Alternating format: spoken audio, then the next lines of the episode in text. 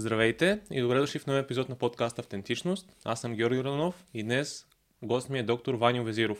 С него си поговорим за доста теми, за психичното здраве, за автентичността, за нещата, с които той се занимава, за присъствието му в социалните мрежи като TikTok и Instagram и какво прави един лекар там и как представя науката. Преди да започнем епизода с него, искам да благодаря, че постигнахме една от целите, които си поставих пред канала и, и заедно я постигнахме, именно да станаме пет хиляди абоната в YouTube. Много благодаря на всеки един, който се е абонирал и който харесва или коментира това, което правя. След като постигнахме тази цел, а има още време от две хиляди двадесет и втора, възможно е да станем шест хиляди и да достигнем още едно ниво на, на канала. Ваньо, благодаря ти, че си тук и че днес ще имаме възможността да си поговорим. За мен е удоволствие. А, и честито, поздравления за нещата, които сте постигнали в YouTube. Да, защото YouTube е, особено ако правиш само подкаст и mm-hmm. така хората се запознават с теб, е едно по-бавно начало, да. Защото формата е по-дълъг и е необходимо повече време, докато хората започнат да се асоциират с това, което правиш, да, да им харесва да. това, което правиш. Да. А и честно казвам, това е първият проект, който, така, който съм в социалните мрежи и ми отне лично на мен да се развия и да почна да разбирам на хората какво им е интересно и хората от какво имат нужда и това, което аз мога да им дам, как да им го дам. Да, разбирам те. А, преди да започна, как да се обръщам към тебе? Георги, може просто Жоро. Георги, нали така, да. Или Жорк. Става ли Жорк? На мен okay. така ми да най- най- да. Да. Единственото, което не... защото на Георги има толкова много да, производни, да, да, да, да. не ми харесва Жоро, защото е малко едно натъртено. Аха, разбрах, да. М- Георги или Жорк? Да, супер. супер. Добре, окей. Okay. Да, бих почнал там. Преди почнем епизода, ти снима едно стори да. за, за Хрис. Точно Тоест, така, да. на книгата, книгата на Хрис. Да. Ако искаш я дай, да. нека, нека тя да бъде тук отпред. Нека, разбира се, нека, тя е невероятна книга. Рей Далио е пич, ама нека... ама Хрис е по-голям пич, да. Хрис е по-голям пич и си е наш човек, тъй че да. нека той да бъде отпред. И аз си спомням, когато, защото ние с Хрис работихме преди няколко месеца заедно. Да. И един ден приключваме да си... приключваме това, по което... защото ми помагаше с визита на подкаста, това аз как да се държа като водеш, как да, да, се, как да се развивам в, в тая насока. И той ми каза, има, имам един приятел, Ваньо Везиров, доктор, той прави да. неща в TikTok. И аз към... Хм, не, не си обяснявам как човек... Нали, нямах тази перспектива, че един човек на науката ще mm-hmm. седне да... Ще, ще направи съдържание за TikTok, особено за наука. И си казах, това е много, много чупи представите за това как се случват нещата. Да. И това беше период, в който и аз се опитвах да експериментирам с TikTok и си казах, има и други хора, които правят и това, да. което и, и на мен ми е интересно. И след това и слушах и гостуването ти при Жорж Таненов, да. където ти доста и разгърна от нещата за, за твоята история и нещо, което асоциира и с името на подкаста Автентичност. Mm-hmm. Ти много, е, много добре използваш тази дума и артикулираш. Mm-hmm. И придаваш... Усетих как ти придаваш смисъл на думата и знаеш... знаеш mm-hmm. как, има, има стойност за теб, има съдържание. Така е, да. Така е. Знаеш ли, автентичността е за мен много важно нещо, защото много дълго време съм бил жертва на фалшивите ми вярвания към, към света. А, вярвания, които са се образували в съзнанието ми по една или друга причина. И вярвания, които поради някоя моя слабост съм насложил над, над автентичността си с цел да, да се предпазя от някакъв вид страдание. И откакто завърших а, Жорка, започнах, тръгнах по пътя сам. Какво имам предвид? Пътя към себе си сам. Имам предвид, че за мен беше много важно да не се причисля много бързо към някоя структура, дали било то университет, дали било то някоя компания, в която да работя или нещо такова, за да мога първо да открия връзката с себе си. И това ми даде доста голяма възможност, защото успях да, да открия кой е истинския Ваньо. Защото в нашето ежедневие ние много често влизаме в различни роли. ролята на майка, ролята на баща, ролята на добър приятел, ролята на предприемач, ролята на доктор, ролята на шофьор. Виж, влизаме в различни роли. Но е важно да разберем коя е ролята, която идва през сърцето и през нашата автентичност. Защото само тогава, когато правиме всички неща, които се случват, те ще се случват with ease and flow. Те ще се случват сякаш от само себе си. Те ще се случват сякаш без да трябва да правим нещо. Не знам, случвало ли ти се някой път, а, колкото и да се пънеш, пънеш се, пънеш се и нещо не се получава. Абе не се получава, не се получава. Ти пробваш от тук, пробваш от там, абе не се получава, не се получава и това е. Докато има друг път, в който изведнъж сякаш всичко се случва от само себе си. И на мене точно този феномен ми направи много силно впечатление. И аз опитах да разбера добре кога, кога се случва цялото това нещо, защо се случва. И моят отговор за сега е, че колкото повече съм автентичен, колкото повече изразявам истинските си ценности, колкото повече комуникирам духовната си същност с хората, толкова повече ще, ще бъда заобграден от хора, които при, ме приемат и ми помагат да се себе приема през истинската си, истинската си същност. А не през призмата на топ предприемача Ваньо Везиров, който е награден от не знам си кой, от президента, от швейцарския посланик, от не знам си какво, който ходи по интервюта, създава някакви магически неща в бъдещето. Да, но това е Ваньо професионалист. Това е едно алтер его, което се е развило а, през призмата на, на нещата, които ме вълнуват. През моята страст към, към науката, страст и към комуникацията. Така че се опитвам да правя нещата, които правя не защото ще постигна някакъв много голям резултат. А знаеш ли, резултатът в моя свят е краен, а той, той е ефект от всички неща, които правя, но не е смисъл. А, опитвам се да се фокусирам върху това, да се наслаждавам на процесите, които правя. Да се наслаждавам на разговора с теб, да се наслаждавам на, на всяко едно нещо и резултатите винаги да бъдат последствие. Защото така аз преживявам, моето преживяване е преживяване на удоволствие, а не е преживяване на страгъл, т.е. на трудност, на това да се справя с нещо трудно, за да стигна до големия резултат. И като стигна до резултата, какво? Топли ме точно трийсет и пет секунди или да да кажем един-два часа и после се фокусирам върху следващия резултат. И така, ако си представим една ментална игра, въпросът е до кога? Винаги има по-голям резултат. Винаги има по-голям резултат. И така се върнах към, към процеса, като смисъл. Много, много неща ми изскочиха като посоки, в които да хванем разговора, но ще почна от последното нещо, което каза и да полагаш усилия, защото сме свикнали културата и у нас, която живеем, и по-западната култура ни показва да, за да постигнем успехи, трябва да положим много усилия. Mm. И ние се фокусираме върху успеха, но не се фокусираме върху удоволствието, което изпитваме по време на него. Mm. И ще дам конкретен пример, точно преди ти да дойдеш, аз ти казах, че имах един епизод, който да. не, не се случи, но вместо това аз седнах, имах два-три часа, в които можех да правя каквото си искам. И от епизода, който пуснах онзи ден, мене ми е много приятно от дългата съдържание на, фо... на подкаста да извада да. същината и да я предоставя на хората. Хората, които нямат два часа да изгледат, да, да, да могат да вземат най-стойностното. И просто седнах, почнах да си слушам епизода, почнах да се фокусирам върху това, което според мен ще е интересно на хората, намерих го този отказ. Експериментирах с някои неща, които искам да видя. След това почнах да мисля как, как да, mm. какъв тъмнел да направя, каква снимка, да, за да мога да, да привлеча вниманието на хората. И, и, и не усетих как, как минаха mm. час и половина-два и бях в това флоу. И то проблемите бяха лесно решими. Точно така. Защото правя това, което искам да правя в този момент. Mm. И понякога ние искаме да... Със сигурност има, има моменти, в които не... удоволствието не е основният фактор, защото трябва да преминеш през определен процес, за да достигнеш до следващото ниво и да се развиеш. Mm-hmm. Но, но ако е постоянно усилие, постоянно е негативно, нещата не са в правилната посока mm-hmm. изобщо. Mm-hmm.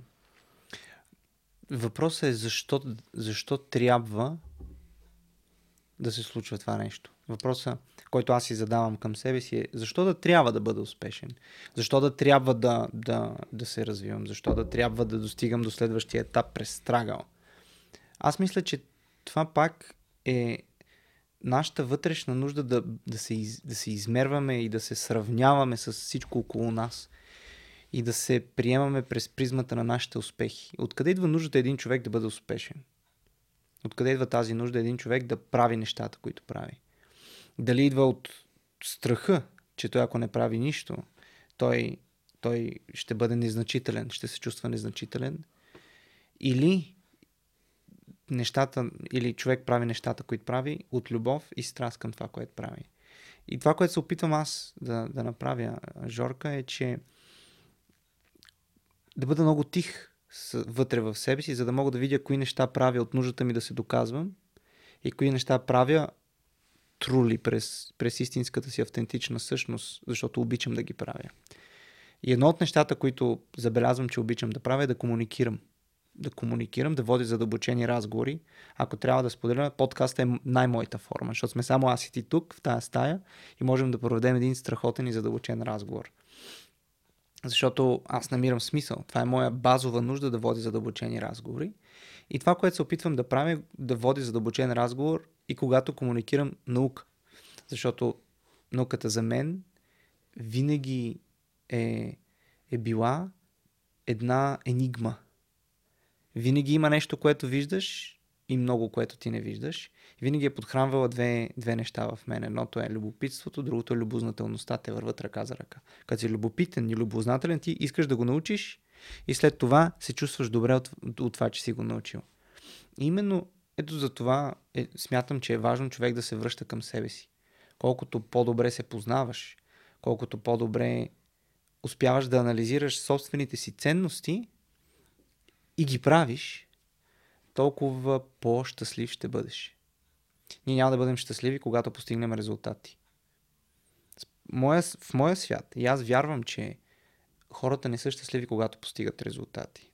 Те, те изпитват удоволствие от постигнати резултати. Това е един допаминов спайк в нашия мозък. Йес, справих се, справих се, справих се. Допаминът е много важен. Обаче той се свързва според мен с с а, удоволствието, но не и с щастието. Щастието е една друга много, много мека и фина материя в моя свят. Така че да. Щастието и удовлетворението е едно и също нещо ли са? Според теб? Не. А, удовлетворение човек изпитва, когато е направил нещо. В моя... Аз така го разбирам.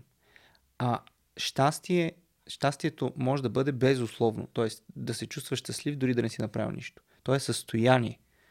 То не е ефект от нещо друго. То е състояние да бъдеш щастлив, значи да се приемаш такъв какъвто си и, да, и, да, и да, да го живееш, да се чувстваш добре от цялото това нещо. Базова човешка потребност. М- да, мога аз да го определя като, като базова човешка потребност, която обаче много трудно, много често всъщност забравяме да си припомняме, че нашата посока не е към, към успеха, а нашата посока е към щастието. А, и влизайки в призмата на, на доказването, да бъдем по-добри, по-добри, по-добри, по-добри, нали? Да работим повече и повече и повече, да се изморяваме повече и повече, за да постигаме повече и повече резултати, ние какво правим? Ние се изморяваме, изкарваме ни пари, харчим, изкарваме ни пари, харчим и, и накрая какво? And so what? Нали? И аз си го превъртах този сценарий в главата си много пъти. Докато за мен в момента най-мъдрото нещо е не да се счупваш да работиш като луд, а да се наслаждаваш на всичко, което правиш. Знаеш ли, малко апокалиптично ще прозвучи, може би, това, което ще ти кажа, Жорка, но тук преди няколко дена а, гледах един филм, свързан с а, римските владетели и римските императори. Да. А, и много често, когато един римски император се прибира от, прибира от битка вътре в, и влиза вътре в своя град, такъв щеславен рицар, и всичките му отдават чест и му отдават своята благодарност, нали, че е завоювал нова територия, винаги долу е имал един шут. И този шут постоянно е напомнял на, на императора: Мементо мори, помни, че си смъртен. Защо това е важно? И защо според мен човек трябва да помни, че е смъртен? Защото ние не знаеме какво ще се случи с нас. А и не го мислим. Много често хората забравят за това, че са смъртни. И ние не подреждаме живота си така, че някой ден ще умрем. И ако отправната ни точка на подреждането на нашата философия е смъртта, и ние знаем, че времето ни е предопределено, дали щяхме да живеем живота си така, както го живеем, или щяхме да бъдем много по-смели, или щяхме да бъдем много по-дръзки, дали в мисълта за това, че всичко е временно, не се крие на много, много, много силен пуш, който те връща към твоите ценности, истински ценните неща. И, много, и, и ми се случва така често да си, да си го припомня, когато трябва да взема някакво решение. Това ли е решението, което искам да взема? И това много ми помага, честно казвам, защото си казвам, представи си, че след три дена ме няма. Какво решение искам да взема? И взимам това решение, което най-много искам да го взема, и това ми дава сили да помня, че it's, it's just a game. Нали? Последните дни то, то е интересно, че подивиш тази тема, а темата за смъртта ми е интересна. Не знам откъде ми се породи, да. Просто по, по някаква форма. И това, което каза точно, ако, мис... ако мислиш, че си смъртен, нещата се променят. И от един от огромните повратни моменти за мен до сега е, аз, аз това и в подкаст съм го споделял, че преди години имах самоубийствени мисли. Mm-hmm. И имаш един период, който да. буквално беше или го правиш, или не го правиш. Да, да. И когато приключи този момент, и очевидно не съм го направил, този страх от мнението на другите директно спадна. И си да. казах, или ще правя нещата по начина, по който аз смятам за добре, mm. и ще почна да се а, очиствам и да махам всички тия слове, които mm. родителите ми, средата, да. които аз не искам да са част от живота ми. Или, или какво да правя с живота си, да. това е моят живот ли? Абсолютно те разбирам, да. Това е един, един етап от развитието на, всеки, на всяка една личност, според мен. Всички преминават през един такъв преход на от, отделяне от семейството и търсене на аза, нали, в, в света. А, бих, бих сложил на хора. Според мен не всички хора минават през този етап. Mm-hmm. Има хора, които ос... нямат смелостта да направят тази крачка, mm-hmm. и остават в среда, в която изобщо не са щастливи. Mm-hmm. Разбирам те, да. И да ги виждаме. Да. И да, една от целите ми е да, да говорим на тия хора. Да. Не, че не искам да говоря от позицията, че съм успешен, а по-скоро, че съм се осмелил, mm. което са две различни неща. Когато да. направиш действие, което ти искаш, и водиш живота, който ти искаш, защото аз мога да кажа в момента, че водя живота, който искам. Ми, това е. Да. Абсолютно. Това трябва да се случва, и аз в това вярвам също като теб, че просто го наричам по друг начин, по друг начин, че човек трябва да преследва мечтите си. В моя свят цените са почти на всяка цена. Наистина, почти на всяка цена. Това ще бих казал на всяка цена. Кое? Мечтите ми а, мечтите. са на всяка цена. И аз пред себе си съм си доказал много пъти, че мога да си осъществявам мечтите. И така функционира мое, моето съзнание. И аз го уважавам, приемам го и съм щастлив заради това, че се случва така, защото м- наскоро имах разговор с един приятел, който, в който обсъждаме някакви задълбочени теми. И той вмъкна концепцията за fairy tales. Мечтите като fairy tales. Като едни блянове, които може никога да не се осъществяват. Аз не мисля така. Аз мисля, че човек може да мечтае за каквото си поиска. Може да си мечтаеш дори за най-малките неща. Тоест мечтите не са измерими. Не можем да ги категоризираме като големи, малки, достъпни, недостъпни. Те са много... Истинч, много истински, автентични желания на аза, които той вярва, че, ще ги, че, че, че когато ги постигне, ще бъде щастлив. Нали? И това е нещо много яко да мечтаеш. Така че споделям ти го това, защото по този начин искам да, да ти благодаря за това, че си се осмелил да последваш мечтите си и да окажа своята подкрепа към всички хора, които, които го правят. Мисля, че е добрият момент да, още от началото на разговора си го мисля това, да, да поговорим за средата, mm-hmm. за мястото, в което си попаднал. Mm-hmm. И при теб как, как беше процеса? Това, че ти започна да следваш мечтите си по по-различен начин, mm-hmm. това създаде ли това, че едни хора си тръгнаха, други дойдоха? Mm-hmm. Как, какъв беше целият този процес? Защото това, което това, което и аз съм го имал много като страх и още го имам, е за мнението на някои хора. Какво mm-hmm. ще кажат близките ми хора за действията, които аз правя? Mm-hmm. Защото те Защото хората около нас и ние самите слагаме другите в кутийки и си мислиме, mm-hmm. ти си такъв, и когато почнеш да правиш, когато човек до нас да. започва да прави нови и различни действия, се объркваме и си казваме какво ще се случи. Mm-hmm. Mm-hmm. Ролята на средата е много по-силна от волята на индивида. Представи си, че ти не харесваш джаз. Обаче така се случва, че, че ти почваш нова работа и новата работа е свързана с а, трима души и ти се возиш в една кола всяка сутрин до тях. Те пък много харесват джаз. И в колата се слуша какво джаз. На третия ден ти ще започнеш да си потупваш леко така отдолу с кръче. На седми-осмия ден ще започнеш да си подсиркваш джазови песнички и на втората, третата седмица ти вече си влюбен най-вероятно в джаза. Така че ролята на обкръжението и на environment, на цялата среда, в която се намира индивида, е формираща и определяща до голяма степен. Така че тук индивида, според мен, трябва да вземе осъзнато решение в каква среда се поставя. И това е негова лична отговорност на човекът. Той, той избира да бъде част от тази среда, или част от другата среда, или част от третата среда. Това, което аз направих, беше да избягам от средата, в която бях. И да остана сам със себе си. Исках аз да бъда своята си среда. И хората, които резонираха на моите мисли, ставаха част от средата ми. Хората, които не резонираха на моите мисли, а... аз не си комуникирах с тях. И това, което открих за последните три години, за последните три години, в които се опитвам да си създам своя среда и от време на време се връщам пред, към обществото, дали през някоя презентация, дали през такъв подкаст, дали през призмата на някой фестивал или участие в някоя медия или конференция, отивам да кажа какво съм научил. Отивам да кажа какво съм научил от това да бъда максимално свързан с себе си и с своите си мисли.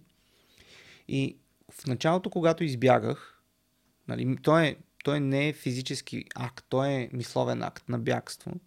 А, си, се чувствах и си мислих, леле майко, аз тук нищо не правя по цял ден. Леле майко, аз тук по цял ден седа и не се развивам достатъчно добре. Я чакай да прочита нещо, я това. И се чувствах притеснен и напрегнат от това, че не съм част от среда. Защо? Защото аз бях сто процента свързан с първата си, с втората си компания, с ОС. И исках тя да се случи. Но другите хора не разбираха как това трябва да стане. Аз също не знаех, но знаех, че искам да го направя. И когато е,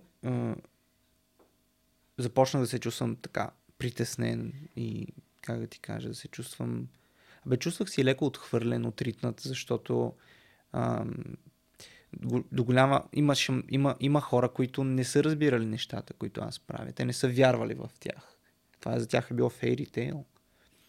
И това, което ми даде кораж, беше моментите, в които ти казах, че се връщах към обществото през някоя призма, през някой прозорец. И това, което виждах в моя свят е, че обществото не е мръднало от там, от където го оставих преди три месеца. Викам, ба! Чай, тук става нещо, пичага. После пак отивам, върва си по, моето, по моя път, правя си моите неща, ходя си в гората, медитирам си, развивам се духовно, правя някакви неща. Връщам се пак. Обществото не е мръднало. И така аз осъзнах, че всъщност аз се развивам много по-бързо, сам със себе си, защото нямам, а, нямам спирачката на, на, на обществото, която се опитва да ме конформира към общото. И започна да ми харесва. Защото за да дадеш нещо ново на едно общество, на едно комюнити, Ти трябва да излезеш от него и да научиш нещо ново, което да дадеш. И така, върха на, на тази история беше това лято, когато а, а, бях вече готов да попътувам малко така. Бях валидирал идеята, че ме кефи да, да пътешествам две хиляди и двадесета година. И тази година реших да, да последвам пак, пак мечтата си. Само наскоро да. Ти е интересен момент, си избрал да пътуваш точно COVID, идва и ти... Да, да, да. две хиляди и двадесета година, long story short, това, което се случи е, че останах без пари и а, трябваше, тогава си бях а, взел една квартира, останах без пари, защото дойде COVID две хиляди и двадесета година и а, такова, си направих колата на кемпер, пъхнах си целия багаж в едно мазе и отидох на морето. И живях три месеца в колата си на морето с четиристотин лева. И оцелях. И доста, доста, доста яки приключения имах. Та, бях валидирал, че това е супер.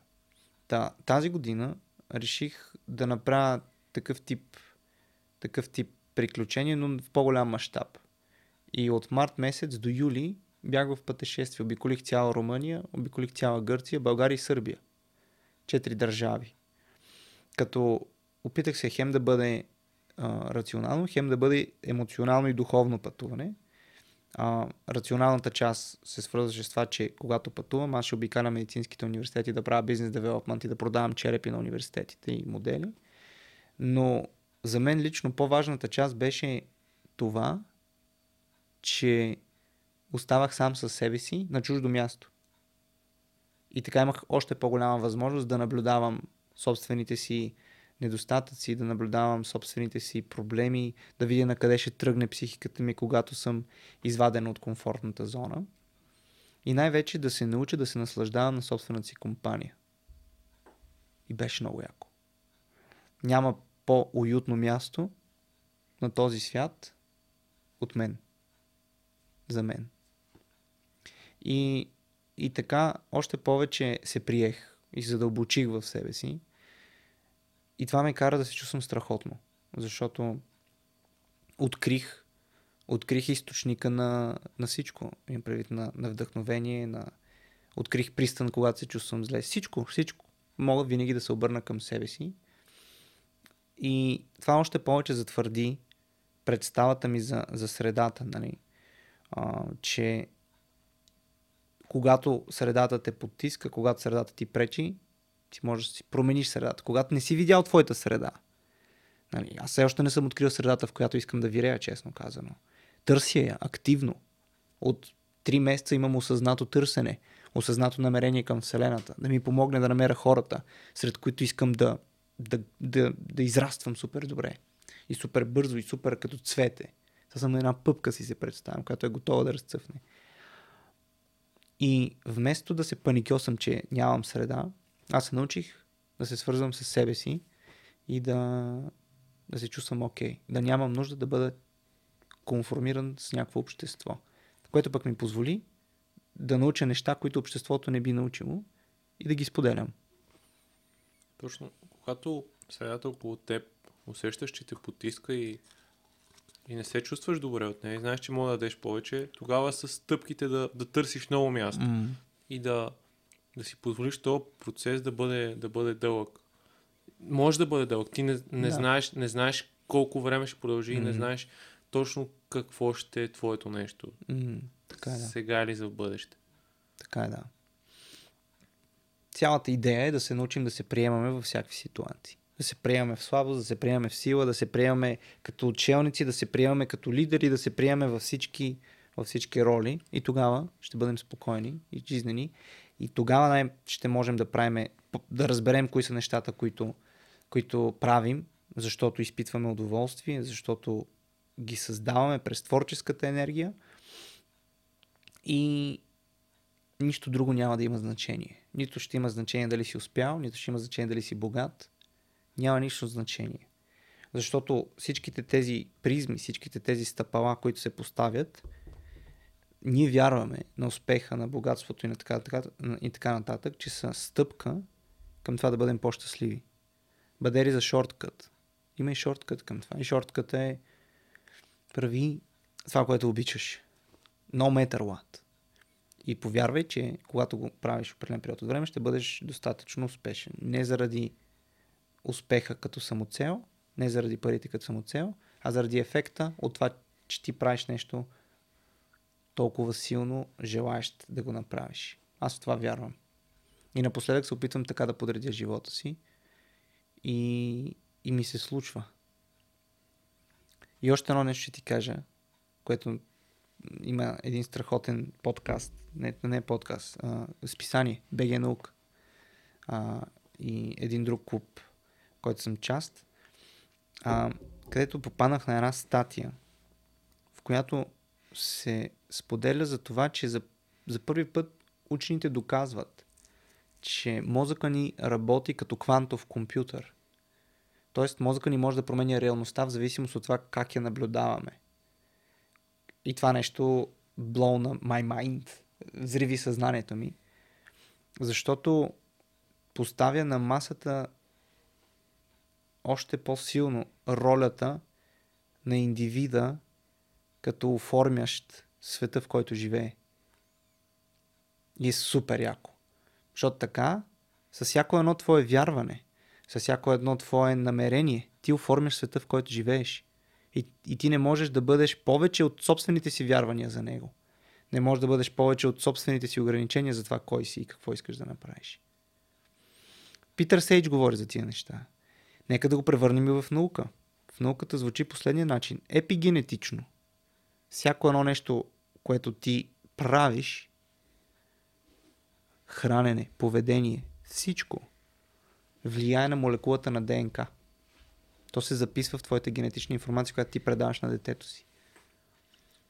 Всяко едно действие. А, епи, Много яко. Епи, малко друг, друга скоба. Епигенетиката ти доколко, а, като човек на, на науката, mm.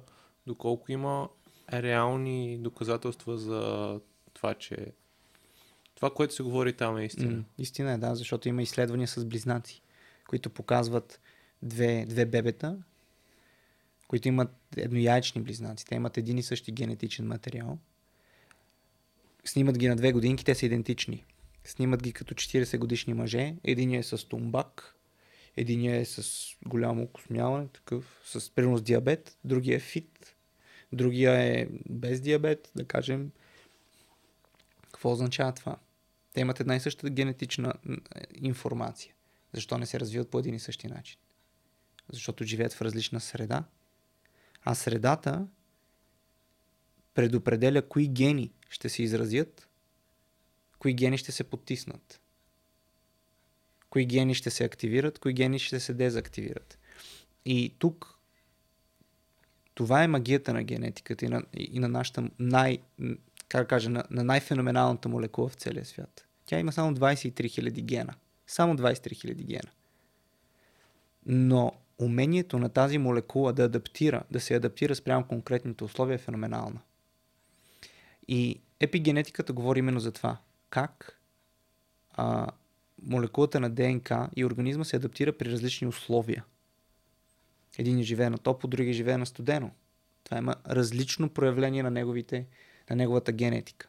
Затова епигенетиката е наука и тя има своите научни доказателства. Така че а, още повече се затвърждава ролята на личният избор. От философска гледна точка, от научна гледна точка, от психологична гледна точка, всичко е личен избор. Дори и това, какво да предадеш на своето поколение. Защото ако ти си майка и по време на бременността си се... А, или преди бременността дори, а, употребяваш наркотици, а, детето ти ще има огромна склонност също да стане наркоман. И това е само заради епигенетичните механизми, които метилират определени участъци в ДНК и това нещо се предава вече в гаметите и гаметите знаеш как работят оплождането и целият прекрасен процес на създаването на живота. Много е яко. Личният избор. Това е най-важното нещо в момента, до което аз съм достигнал като прозрение. А как извинявай, нали, че те прекъснах. Как можем да имаме личен избор е въпрос. Как да знаем кога правим избор? През призмата на осъзнатостта. Колкото си по-осъзнат за нещата, които правиш, толкова по-голяма свобода ще имаш на личния си избор и ще правиш осъзнат вместо неосъзнат избор. Според теб какво е осъзнатостта? Осъзнатостта е да знаеш кога вземаш решение за нещо. Да бъдеш, да, да, да осъзнаваш, да осъзнаваш своите мисли, да осъзнаваш нещата, които правиш и да си, да имаш ам, чистота, а не чистота, ами clarity, яснота на, а, на съзнанието си. Бих добавил един елемент за яснотата. Mm-hmm. И на мен това, което психотерапията много ми помогна, е да имам огромна яснота за динамиката, в която съм израснал. Отношенията между майка ми и баща ми, отношенията между баща ми и да. мен, майка ми и мен, как техните отношения са повлияли, бабите ми, дядовците. Да. И едно от нещата, които от а, подкастите и книгите, които съм гледал и слушал за епигенетика, и доктор Милена Георгиева казва... Невероятно е, да. Абсолютно. А, че опознай рода си. Виж как, виж как баба ти и дядо ти са общували. Ако mm. може се върни и по-назад. Да. Виж, питай, питай хората от твоя род.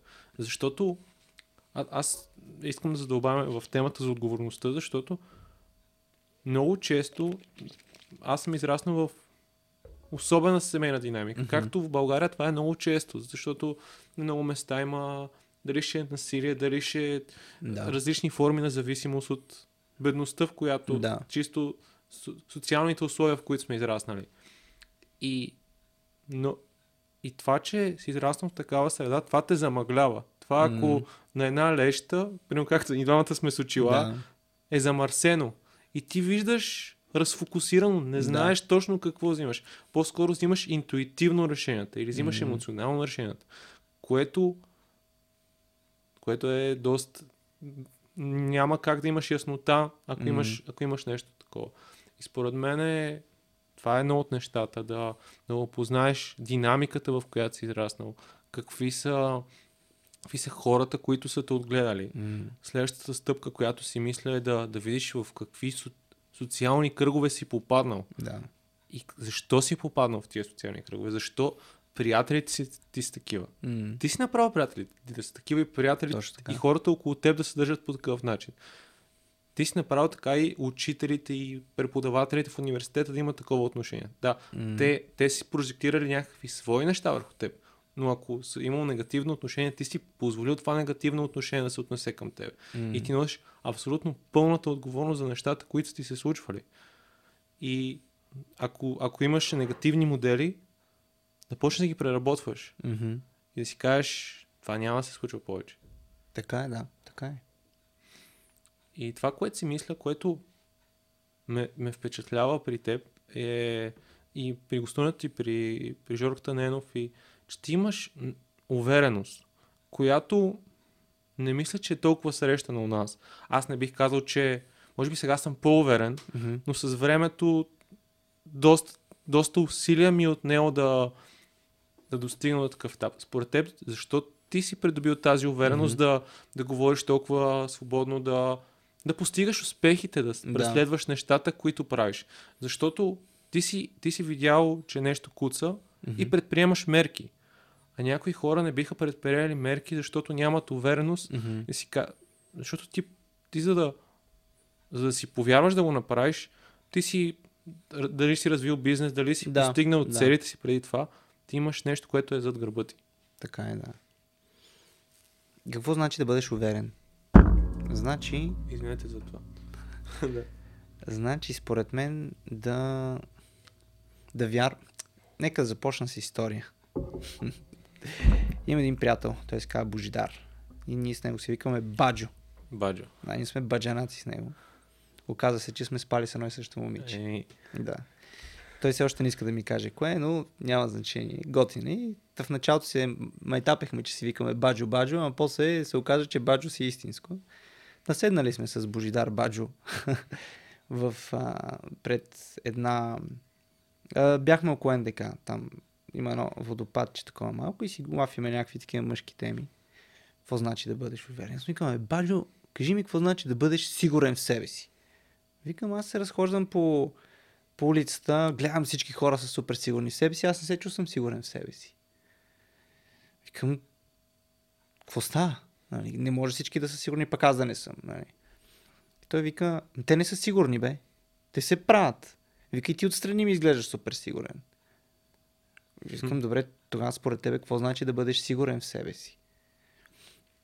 И аз му казвам, ами да си сигурен в себе си значи да знаеш какво да правиш. Да знаеш какво да правиш в ситуациите. Викам, аз не знам какво да правя в ситуациите. И той каза, аз мисля по друг начин. Аз мисля, че да бъдеш сигурен в себе си значи, че каквото и да се случи, да вярваш, че можеш да се справиш с него. Да бъдеш сигурен в себе си, аз го свързвам с вяра. Да вярваш, че каквото и да стане, все някак си ще се справиш. Да вярваш и да имаш надежда. Защото някой път е трудно да вярваш. Нали? Тогава идва надеждата. Надеждата е the last resort. Последната, последната инстанция на, на положителното намерение към нещо. И според мен човек, когато е уверен, той вярва и има надежда. Как аз придобих увереност? През призмата на, на, на коража и на опита. Аз съм си коражлия винаги бил. Нали? Имам кораж. Смел съм. Смелчага. Опитвам, обичам да, да влизам в риск, защото ми харесва а, предизвикателството, което ме, ме е довеждало винаги до някакви ситуации, в които другите хора са виждали огромен риск в това нещо. Аз не съм виждал риск, аз съм виждал приключение. Аз се забавлявам и, и го чувствам като адвенчър, а не като страх. И когато правиш неща, които са супер рискови, за да, се, за да стигнеш до своята граница, да видиш докъде, докъде можеш, и виждаш, че се справяш, и пак отиваш в друга граница, пак се справяш. И в един момент, когато натрупаш преживявания и виждаш, че ти си се справил и всичко е било и се е случило както се е случило и ти намираш доброто в това, ти си кажеш им супер. Значи, каквото и да се случи, аз ще се справя. И това ти дава спокойствие и комфорт. Нали? Аз съм спал и на супер удобно легло, някакъв матрак супер скъп, ама съм спал и на пейка. Нали? И съм се справил. Аз съм спал в супер луксозен хотел, спал съм и на хамак в Гърция. Нали. Имал съм палитрата на, на преживявания, които ми дават възможност да тренирам, да тренирам способността си да се справям с ситуациите. И това е едното нещо. А второто нещо е инструменти за справяне с ситуация, психологични инструменти. Как ти се себе подкрепяш в трудна ситуация. Дали се джъджваш, дали се осъждаш, дали се сломяваш, дали се потискаш, или е, перископа е насочен в друга посока. А, към себе подкрепата, към това да търсиш а, подаръка от ситуацията, т.е. какво си получил вследствие на тази ситуация и възможността, която имаш в момента, т.е. опортунистичното мислене и вярата и надеждата. И когато вземеш този сет от, от инструменти и ги сложиш заедно с опита и преживяването, според мен човек става сигурен в себе си. И тук една метафора за, за, за втората част от, от, от това, което ти споделих. Жорка, представи си, че сме в Амазонка и имаме само едно фенерче и е тъмно. От нас зависи дали ще насочим фенерчето към, към кобрата, която е тук долу и а, е готова всеки момент да изплюе своята отрова, или ще насочиме, а, ще насочиме фенерчето към а, една пеперуда, една какавида, която току-що се превръща в пеперуда. Те се случват по едно и също време. И в нас винаги е фенерчето. Кое ще осветим? Дали ще осветим нашите недостатъци, или ще осветим нашите положителни страни? Дали ще осветим възможностите, или ще осветим проблемите?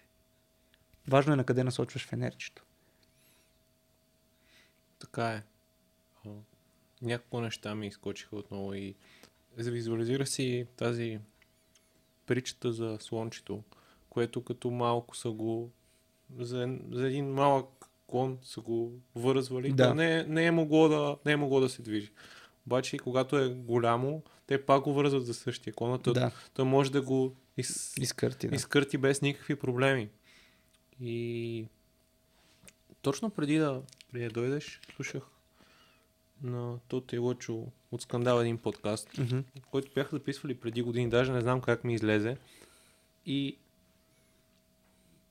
говореха с, с хора. Такъв, такъв беше формат. И тото стигна до едно заключение, че младите хора много търсят в момента. Mm-hmm. Търсят личностно развитие, да, с какво искат да се занимават. Да. Много, много се задава този въпрос. И това, което си мисля, е, че съм го забелязал и у нас. А, ти каза, че един от елементите на увереността е вярата. Точно така, да. И сякаш у нас нямаме тая вяра. Mm-hmm. И едно дете обикновено израства в среда, която дори да има супер добрите условия, го лимитира ментално, че то може да, да прави това, което иска. Mm-hmm. И, и дори стъпка по-назад. Да мисли какво той иска да прави, mm-hmm. а, а му се казва какво ще е добре да прави. Да. Което са две, два различни пътя. Два различни свята са, да. Това е страхотна тема, която повдигаш. А... Ако, преди, ако искаш преди да, да аз, аз имам нещо, което да, което да добавя. И едно от най-важните неща, които се случва в този подкаст, mm. е, че аз когато почнах да ходя на терапия, и за мен това е толкова важно да се говори на тази тема, защото да. в първата сесия изкочи нещо, което е най-голямата ми травма от детството. Да. Това, че като дете съм бил сексуално насилен от чичо ми. Да.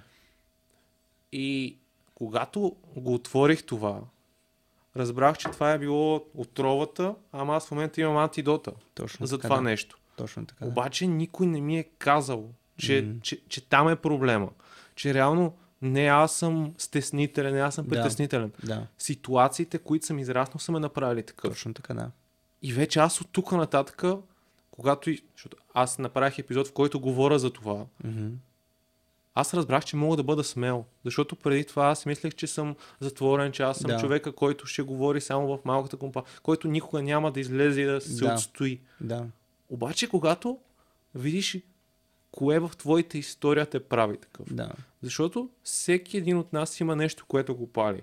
Да кажем, мене в момента е това, че искам да, да помогна на други млади хора да повярват повече в себе си. Mm-hmm. И то, както си говорим за успеха, то успеха може да е много неща. Точно така, успеха да. за мен е, че имам възможността в делничен ден да седна с теб и да, си, да проведа да. този разговор и да съм да. искрено щастлив и да се радвам на това, че мога да говоря за това, което искам. Mm-hmm. И, да, и да, да да задоволявам нуждите си, да. които са от стойностно прекарано време, от това да съм значим за хората. Mm-hmm. Защото и преди това съм го искал, но е било страх. Да. Даже не съм го допускал, че може да се случи. Да, така е. Така е. Темата с родителите е много интересна. И имам две посоки. По, по, по, по повод темата, свързана за, с младите хора, които са търсещи и търсят, аз това го възприемам за нещо нормално. А, нормално е един млад човек, в моя свят разбира се, да търси себе си. Има хора, които го правят дори цял живот. В тази вечна, вечна надпревара между осъзнатост и неосъзнатост. Но искам да, да сложа тук една по-различна перспектива или по-скоро да обогатя тази представа за това защо така се случва. В момента живеем в свят, в който основните ни жизнени нужди са покрити изцяло. Голяма част от, да кажем, нашата среда, от хората и в нашето обкръжение има какво да ядат, има къде да спят.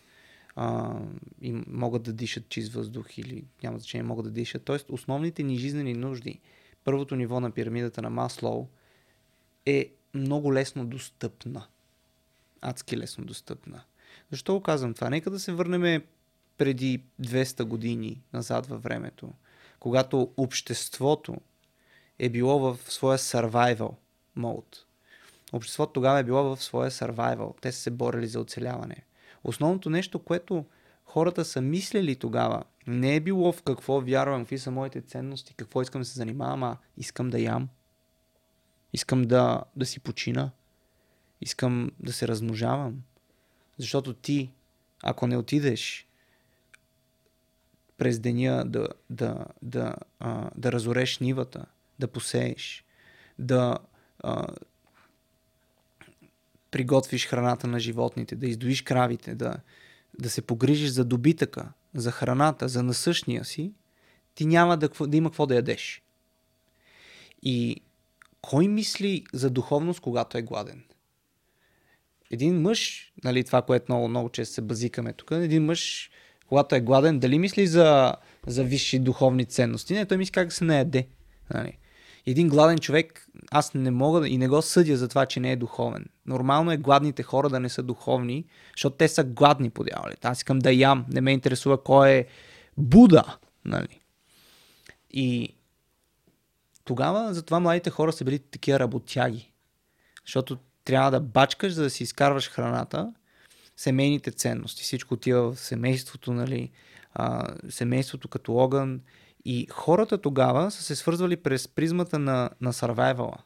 През призмата на това, че жената без мъжа няма да може да оцелее и, и мъжа без жената също. Защото мъжа отива, изкарва прехраната, жената пък шие дрехите. Всичко се е вършило като дейност от хората. Това е отнемало време. Цялото време на деня. Целият им живот е отивал в това да обезпечават основните си жизнени нужди. Но с напредъка на технологиите, с роботизацията, с урбанизацията, с всички тия процеси, които са улеснили нашите основни жизнени процеси, аз вярвам, че ние в момента се намираме в един преходен етап, в който вече сме излезнали от survival mindset-а и отиваме към growth, към израстване. Що? Защото сега а, дрехите са ти на една ръка разстояние. Отиваш в някакъв магазин, купуваш си дрехи. Храната ти е на едно телефонно обаждане, независимо от това ти дали си посял нивът. Ние нямаме ниви, на нас не ни пука. Всичко, дрехите са ти изпрани, всичко, т.е. основните жизнени процеси в момента са обезпечени на всеки един човек. Което дава възможност ние да се качиме на, на следващия етап от пирамидата на Маслоу. Т.е. вече да, тър, да търсиме общностите, да търсиме къде сме ние в тези общности. Затова сега има толкова подкасти, затова има толкова много семинари за личностно развитие, защото хората го търсят. Имало ли семинари за личностно развитие по време на хиляда осемстотин и петдесета или деветдесета година след освобождението? Не, никой не му е пукало. Тогава имало семинари как, как да изореш нивата супер добре и така нататък и така нататък. Та, това е контекста, който а, в моя свят обяснява и натурализира този процес на търсене. Така че Това, това е коментара по повод, по повод това, че хората са търсещи. За втората част, а, темата за семейството, тя е много хубава и много важна.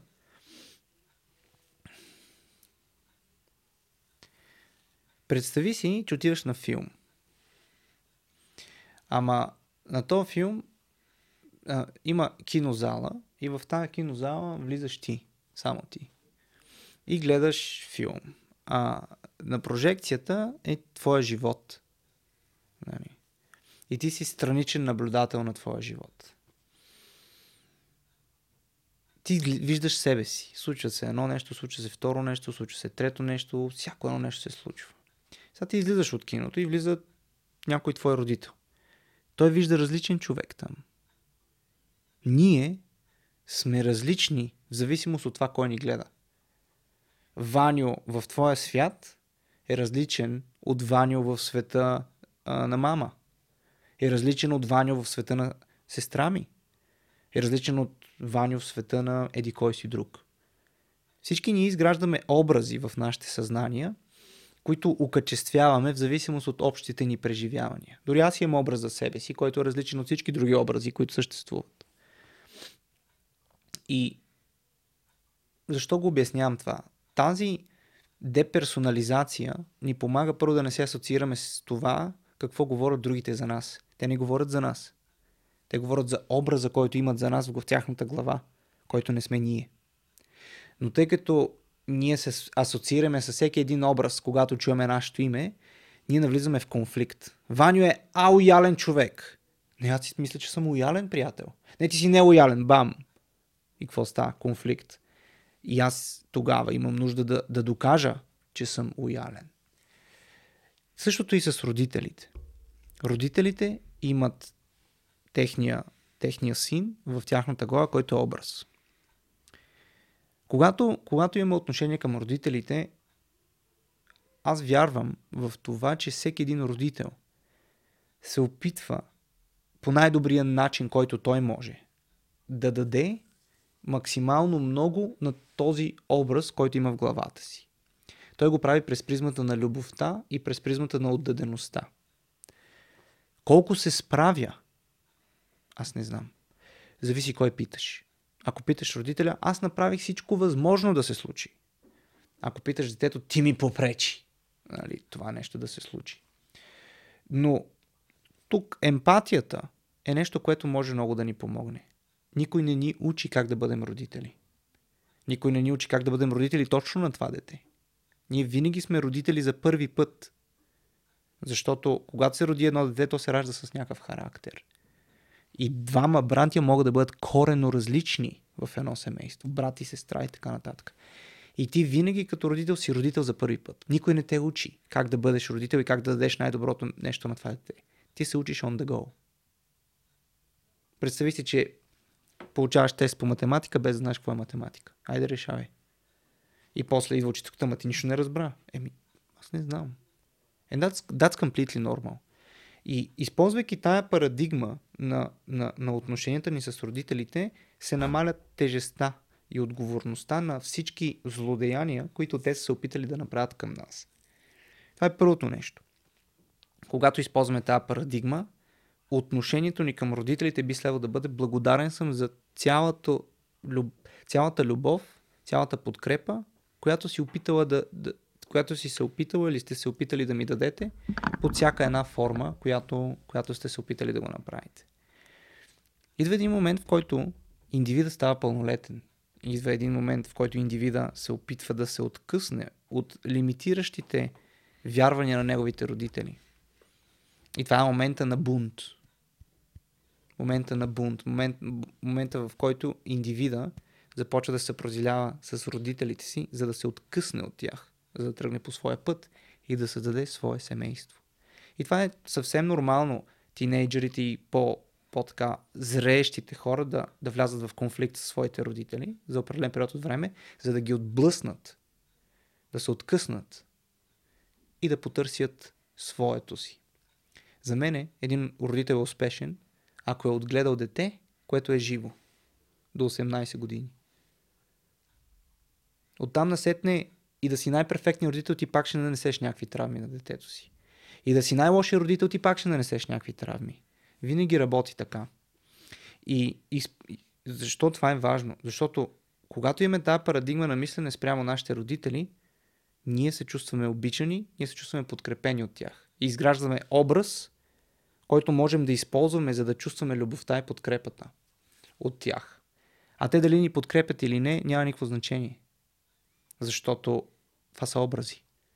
Аз изконно вярвам, че родителите се старат да правят най-доброто нещо на, за своето дете. Просто някой път не могат да го изкомуникират правилно, някой път са напрегнати, някой път просто не знаят какво да правят и така нататък. Има безброй много причини, но изко... мотива, мотива винаги е добър.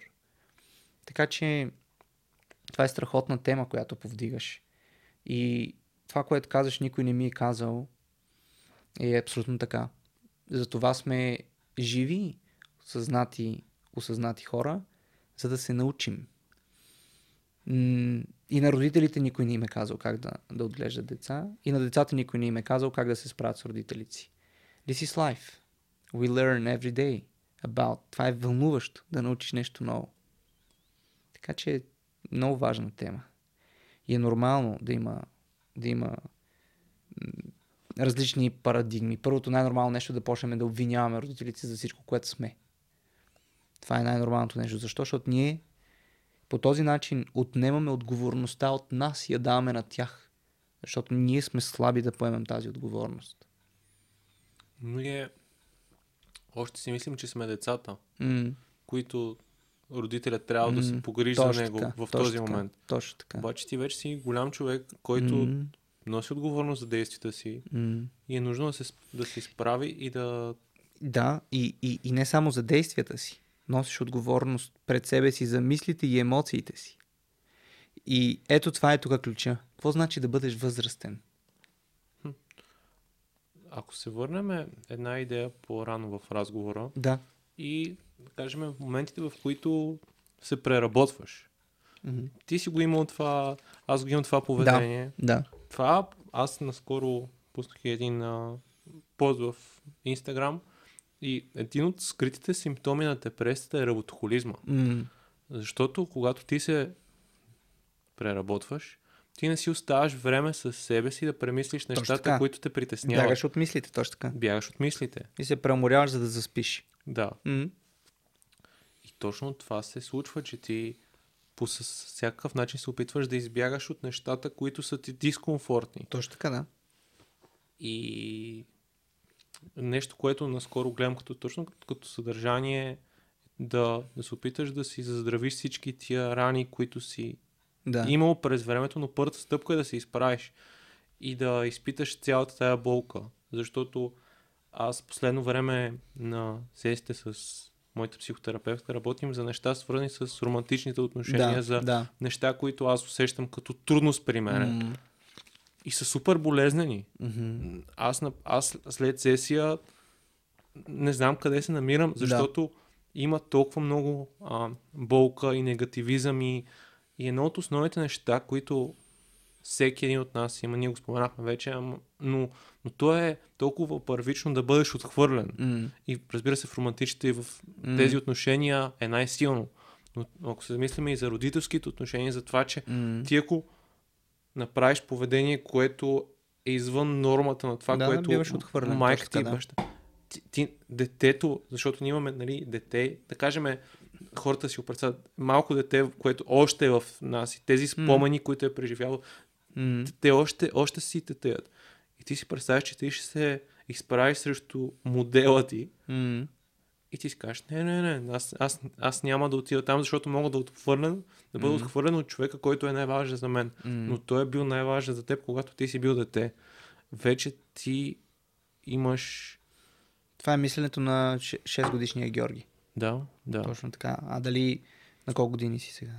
На двайсет и пет. Дали двайсет и пет годишния Георги мисли като шестгодишния Георги и защо двайсет и пет годишния Георги продължава да се доверява на шестгодишния Георги за това как да живее живота си? Това са абсолютно правилните въпроси. Да, защото шестгодишния Георги много е страх и да влеземе да, на точно така, да, да кажем в ситуация, в която това, което ми се е случило с Чичо ми, аз съм mm. се доверил и доверието ми е било да, сринато. И аз дълги години не съм знал защо ми е трудно да не да. се доверявам на хората. Да, да. И да, не много хора имат толкова екстремен пример, колкото аз да. имам. Но, но имаш моменти, в които си бил отхвърлен или така, нещо ти се е случило. Mm-hmm. И ти за това действаш така сега. Mm-hmm. Общото прожектираш това, което е било в детството ти на да, хората, които да. са сега. Да. Rejection, темата за отхвърлянето е много, много важна. И ако, ако влезем в друго нещо, което ти да. каза за, за труда, mm-hmm. за физическия. Mm-hmm. И в момента имам, имам много време да, да бъдем в главата си и имаме много лес, може да имаме много лесен живот. А реално това да преминеш през страх, през болка, през тъга, през всички тия емоции, това е най-ценното нещо, което можеш да получиш. Mm. Защото то, това е, нали, успеха, който ти го знаеш в предприемаческата си кариера, когато си постигал успехите. Mm-hmm. Ти си преминал през болката, физическа, ментална, емоционална, че нещата не са се получавали дълго време. Да. През... Общо дето ние сме най-добри в нещата, които сме се проваряли най- най-много пъти. Да, така е, да. И... И, и може би доверието е много трудно в днешно време. И ти го каза, че има много лично развитие днеска. И една от целите ми на този подкаст е да, да се опитам да дам една по-различна гледна, гледна точка на това нещо. Да. И защото хората се опитват да ти продадат услуга, да ти продадат щастие, mm-hmm. да си продадат това, което са фабрикували под една или друга форма. Което, не знам, окей, съм всеки да прави бизнес модела си, както той счита за добре, но това, това пак създава липса на доверие у хората. Mm-hmm. Mm-hmm. Не знам къде искам да отида с, с тая посока на разговора, но ми е интересно ти какво мислиш за личностното развитие, защото да. С много хора си говоря и има, има една негативна конотация върху, да, върху този аспект. Какво значи един човек да се, раз, да се развива личностно и какво значи да си развива личността и кога това нещо се случва? Нуждата, аз бих го казал от израстване, развитие и израстване, за мен е много, много близко и почти едно и също, Uh, идва през страданието. Защо? Защото ако ти страдаш, uh, ти не се чувстваш добре от нещо. Кой е източника на всички страдания? Our desires, нашите желания и по-скоро те, които са неосъществени. Един човек страда тогава, когато има неосъществено желание. И пътя на страданието е Uh, импулса, който те кара да търсиш как да се избавиш от страданието. И когато намериш начина как да се избавиш от страданието, ти си намерил нещо ново. Защо? Защото uh, ти не си могъл да се избавиш от това конкретно страдание с начина, с целия си живот до сега. Ти затова го страдаш. Ние не страдаме върху неща, които сме надраснали. Ние страдаме върху неща, с които не можем да се справим. И когато намериш начина да се справиш с, с това надрастване, а, с това страдание, ти израстваш. Защото, какво значи да израснеш? Да научиш нещо ново. Нов инструмент или нещо ново и да станеш по-развита личност. А, така че страданието е пътя към, към, към израстването на човека и то се случва неминуемо. А, това не е личен избор дали ще страдаш. Индийците определят страданието като дукха. А, за тях животът е страдание. И те вярват, и будистите, въобще източните философи, че единственият, еди, единият начин е да се избавиш от страданието през призмата на... Той има много начини всъщност, но бягството, за което ти каза, е единият начин. Нали? Но ти така, не, ти така бягаш, ти така не израстваш, нали? Защото ти бягаш away from pain, бягаш от болката. Та, какво говори будизма по, по тази тема? Будизма споделя, че за да не страдаш, не трябва да имаш желание. А, как да нямам желание? В смисъл, това е много трудно. Нали? И така, за да нямаш желания, и ако искаш да се научиш как да нямаш желание, то тогава медитирай. И така ще откриеш състояние на духа, в което ти нямаш желание. А какво значи да нямаш желание всъщност? Да се приемаш такъв какъвто си тук и сега. И да нямаш нужда от нищо повече, за да бъдеш щастлив и да се приемаш. То е умение. Да бъдеш щастлив е умение да се приемаш в сегашния момент, тук и сега, такъв какъвто си. И е временно. А, кое е временно? Да си щастлив, защото този момент продължава... Да, да. Съмненията се появяват в... Те се появяват, да. То е, как ти, да. А, то е състояние на сега постоянно. Тоест, то е едно като дишането. Mm-hmm. Във всеки един момент ти можеш да бъдеш щастлив. Да, аз приемам, че след всяко едно взаимодействие с околната среда, ти научаваш нещо ново по твоите теми, върху които всеки един човек си работи и по които си страда. И предизвикателството е във всеки един момент да си напомняш, че трябва да... Че, че, е, да си припомниш да се себе приемеш в този момент, за да се чувстваш спокоен, да нямаш конфликти, и да можеш да енджойваш живота си такъв какъвто е. И то това е умение. И си може да го тренира човек. И тогава виждаш как всички неща, които правиш, за да бъдеш щастлив, се обезмислят. Защото на тебе ти трябва само едно единствено нещо да се приемеш. Просто ние се приемаме, знаеш ли как? Условно. а, условната любов. На това нещо ни е научило от обществото, родителите и въобще света, в който живеем, той е условен. За да, за да го илюстрирам с пример, когато се прибереш вкъщи и носиш слаба оценка, майка ти те отхвърля и ти казва: абе, сега тук какви си тия двойки, я отивай да учиш. Когато ти дойдеш същица, браво, моето момче, страхотен си, ела да те прегърна.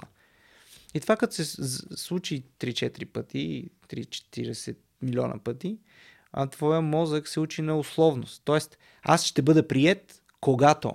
Аз ще получа любов, когато. Това поведение носи награда. А, така. А, и така, после отиваш в училище, където е абсолютно същото. Имаш шестица, браво, ти си страхотен, ти си супер. Получаваш двойка, е, ти си бати тапака, разкарай се от тук. Rejection, отхвърляне. И така нашият мозък се учи да си дава любов, защото когато някой ни даде любов на нас, ние, си, ние се себе приемаме. Разбираш ли? И то е условен механизъм. Ние се себе приемаме през любовта на другите. Защото всичко е вътре в нас. И а, по този начин нашият мозък се научава, че той ще получи любов, награда, приемане само когато. Но това е измислица. Не е нужно да има условия, за да си дадеш любов. Може да си даваш любов и безусловно. Може да се научиш. Както си се научил да си даваш любов когато, така може да си даваш любов и винаги. Безусловно. Just right in front of that. Веднага. И е много интересно, а, много интересно, че точно този тип поведение после го наблюдаваме и когато станем големи. Ставаме хайперачивари. Когато много сме били поощрявани вкъщи за наградите, ние ставаме работохолици. Защо? Защото получаваме себе одобрение през призмата на това днеска да съм изкъртил петнайсет проекта и сто и шейсет хиляди задачи и да си легна с добре свършил работа. Той човек, той не може да си легне, ако не си свършил работата. Този човек, ако остане без работа и остане сам със собственици мисли, той започва да се self-judge-ва. Да се съди много. Да се съди много, да, извинявай, да се съди много. И той се съди постоянно за нещата. Ох, аз нищо не съм свършил, ох, аз нищо не съм... Значи не струвам. Не е така. Самия факт, че си жив, има огромен смисъл. Ако нямаше смисъл ти да бъдеш жив, ти нямаше да бъдеш жив, нямаше да се родиш. Защото над нашето усещане за света и нашите възприятия за хората има още по-големи сили, още по-големи вселенски закони ги наричам аз, които са ти дали живот и са избрали ти да се родиш. Тоест има a big purpose behind every person. Но ние много често джъджваме. Какъв е пърпъсът, разбираш, и през моя простичък човешки живот на селяни на Гошо от долно на горнище. Кой си ти, че да намираш неговия пърпъс? Нали? И ние джъджваме. И в момента живеем в свят, в който се оценяват богатите, хайперачиварите, цака-цака, които постигат много. Защо? Защото това нещо ни е научило, училищата са ни научили на това нещо. Че ти ще бъдеш прият, когато си хайперачивър. Когато приемаш някакви, а, възприемаш, когато а, постигаш резултати. Училището на това те учи. Постига резултати, ще бъдеш прият. Постига резултати, ще бъдеш прият. И затова сега живеем в ерата на хората, които постигат големи резултати. И те са приети, защото това нещо е оформило нашето, нашето училище. И само да, да, да довършат темата. Та за реджекшена. Какво правиме тогава, когато сме реджекнати? Отхвърляне. Отхвърлени, да. Значи, да. Просто виждам коментарите, те хората много обичат. Ама да. Няма какво. Просто понякога... Те ще ме отхвърлят, защото говоря. Така се себе приемам, дори да казвам реджекшен. Окей. Okay. Да. М- Ето сега, ние това може да го разгледаме като проблем, но може да го разгледаме и като възможност хората да научат още една дума. Не. Та. Въпросът е как си го разгледат, но това си е техен проблем. Това да? си е тяхна, техен проблем, абсолютно. Това е тяхна възможност. Да. Нали, не е проблем. И а, докъде бях стигнал? Да, за, за отхвърлянето, за реджекшена. А, идеята идеята на, на цялото това нещо е, че откъде идва този голям страх от отхвърляне? И защо той управлява всъщност човечеството? Вината, концепцията за вина е най-силният инструмент да те научат и да се себе отхвърляш. Като те накарам да се чувстваш виновен, като ти кажа ти, Ти си виновен. Ти си виновен. Ти не трябва да бъдеш тук. Ти не трябваше да го направиш това. Бих казал и страх. Може и... Той е страх от отхвърляне, а вината е инструмента, чрез който ние си, okay. ние си, ние, ние си прехвърляме този страх през призмата на отговорността. Но то вината е, вината е инструмент за rejection, за отхвърляне. И още на времето, когато сме се развивали като хора, по времето на първите Homo sapiens, които са, така, са живели в общности, ако ти си такъв още развиващ се Homo sapiens и си отхвърлен от племето, ти ще умреш. Или от глад, или някой див звяр ще те изяде. И всички хора, които не са имали страх от отхвърляне, са умрели. Оцелели се само хората, които са имали толкова голям страх от отхвърляне, че да останат в групата. Ние сме потомците на хората, които са се страхували най-много от отхвърлянето. Благодарение на този страх ние сме живи. И сме тук и сега. Въпросът е да прозрем кога този страх ни помага и кога този страх ни пречи. Страховете имат страхотна survival функция. Но понякога ние не се нуждаем от survival. Ням, нямам, няма... Дори един човек да бъде отхвърлен, сега той ще продължи да бъде жив. Вече не сме във времето на, на, на тези early, на тези млади а, човеци, рационални. И темата за страховете, с това, нали, да завърша така моето дълго слово излияние, е, че страховете са ценни тогава, когато ни спасяват живота и ни пречат тогава, когато искаме да израстваме. Човек не може да израства през призмата на страха. Страха, чисто биологически, ако погледнеш, се свързва с симпатиковата нервна система и с адреналина. Адреналина, пусне ли се в кръвообращението от надбъбрека, парализира всички висши корови дейности. Тебе ти работи само а, по, по нишите в еволюционно отношение мозъци. Продълговат мозък, среден мозък, мост, където там нямаш рационална мисъл. И това ти помага. Като дойде мечката, Жорка, ти не трябва да се мишле, тази мечка сега, що е така кафява? Нали? Дали пък да не пробвам да разговарям? Ти ще умреш, тя ще ти изяде. Дойде ли мечката? Айде, адреналинче! Айде, плюя си на петите! Тоест, това ще ми помогне тогава. Точно по тази причина адреналина блокира всички висши корови функции, защото трябва да избягаш. Fight, flight or freeze. Ти трябва да си спасиш живота. Но в днешно време същото нещо се случва и в, в, в едно взаимоотношение между хората. И а, когато провокираме симпатикова реакция, стрес в другия човек, той не може да мисли рационално. Той не може. Той изпада в стрес. Стрес блокира се цялото рацио и това е. Ако искаш да водиш задълбочен разговор, ако искаш да работиш върху проблем с някой друг човек, най-важното нещо е двамата индивида да не бъдат, да не се отдели капчица адреналин, да не се почувстват капчица застрашени тия двама души. А най-често ние какво? Изпокарваме се като кучета. Що? Еми, шо? Заради адреналина. И затова хората стигат до крайности, защото не могат да мислят рационално. И това е много ценен съвет, с, с който аз научих. Има един много интересен пича, Крис Вос, силно си чувал, той е Еф Би Ай negotiator. Благодаря за този коментар, който ще получим заради моя а, а, английски. А, та... Той се занимава с преговори и той казва, че хората... Да, само ще добавя една скоба, че книгата му вече е... има я на български, да. Има я и в книжен вариант, има я в Storytel. Mm-hmm. А, сега Never Split the Difference на английски, не мога да се сетя как беше превода на български, да. Но хората, ако напишат Крис Вос, ще им да. излезе неговата книга. Да, да. Тя е една за сега на български. Да, голям пичага. А, да, той казва, че ние сме петдесет процента по-умни, когато сме в позитив майндсет. И той има предвид точно това. Когато си в добро отношение, когато си усмихнат, когато ам, си в, в позитив state of mind, т.е. позитивно отношение към света и на, на мислите ти, ти си петдесет процента по-умен, защото просто използваш пълния капацитет на мозъка си. Така че ако искаш да бъдеш по-умен и да накараш другия човек да бъде по-умен, усмихни се, например, един комплимент, създай условия и двамата да бъдете петдесет процента по-умни. да накараш този човек да се почувства по-добре. И да. То винаги става с една усмивка, един комплимент. Или, те да знам, whatever. Подари му цвете, подари му, а, ето сега ще те накарам да се чувстваш по-добре. Това е един подарък. Това знаеш ли какво е? Прилича ми на паяк. Това е бактериофаг. Това е бактериофаг. Това са вируси, които паразитират по клетките. И защо ти го подарява? Защото м- това, за което аз се боря, е да заразявам света с наука.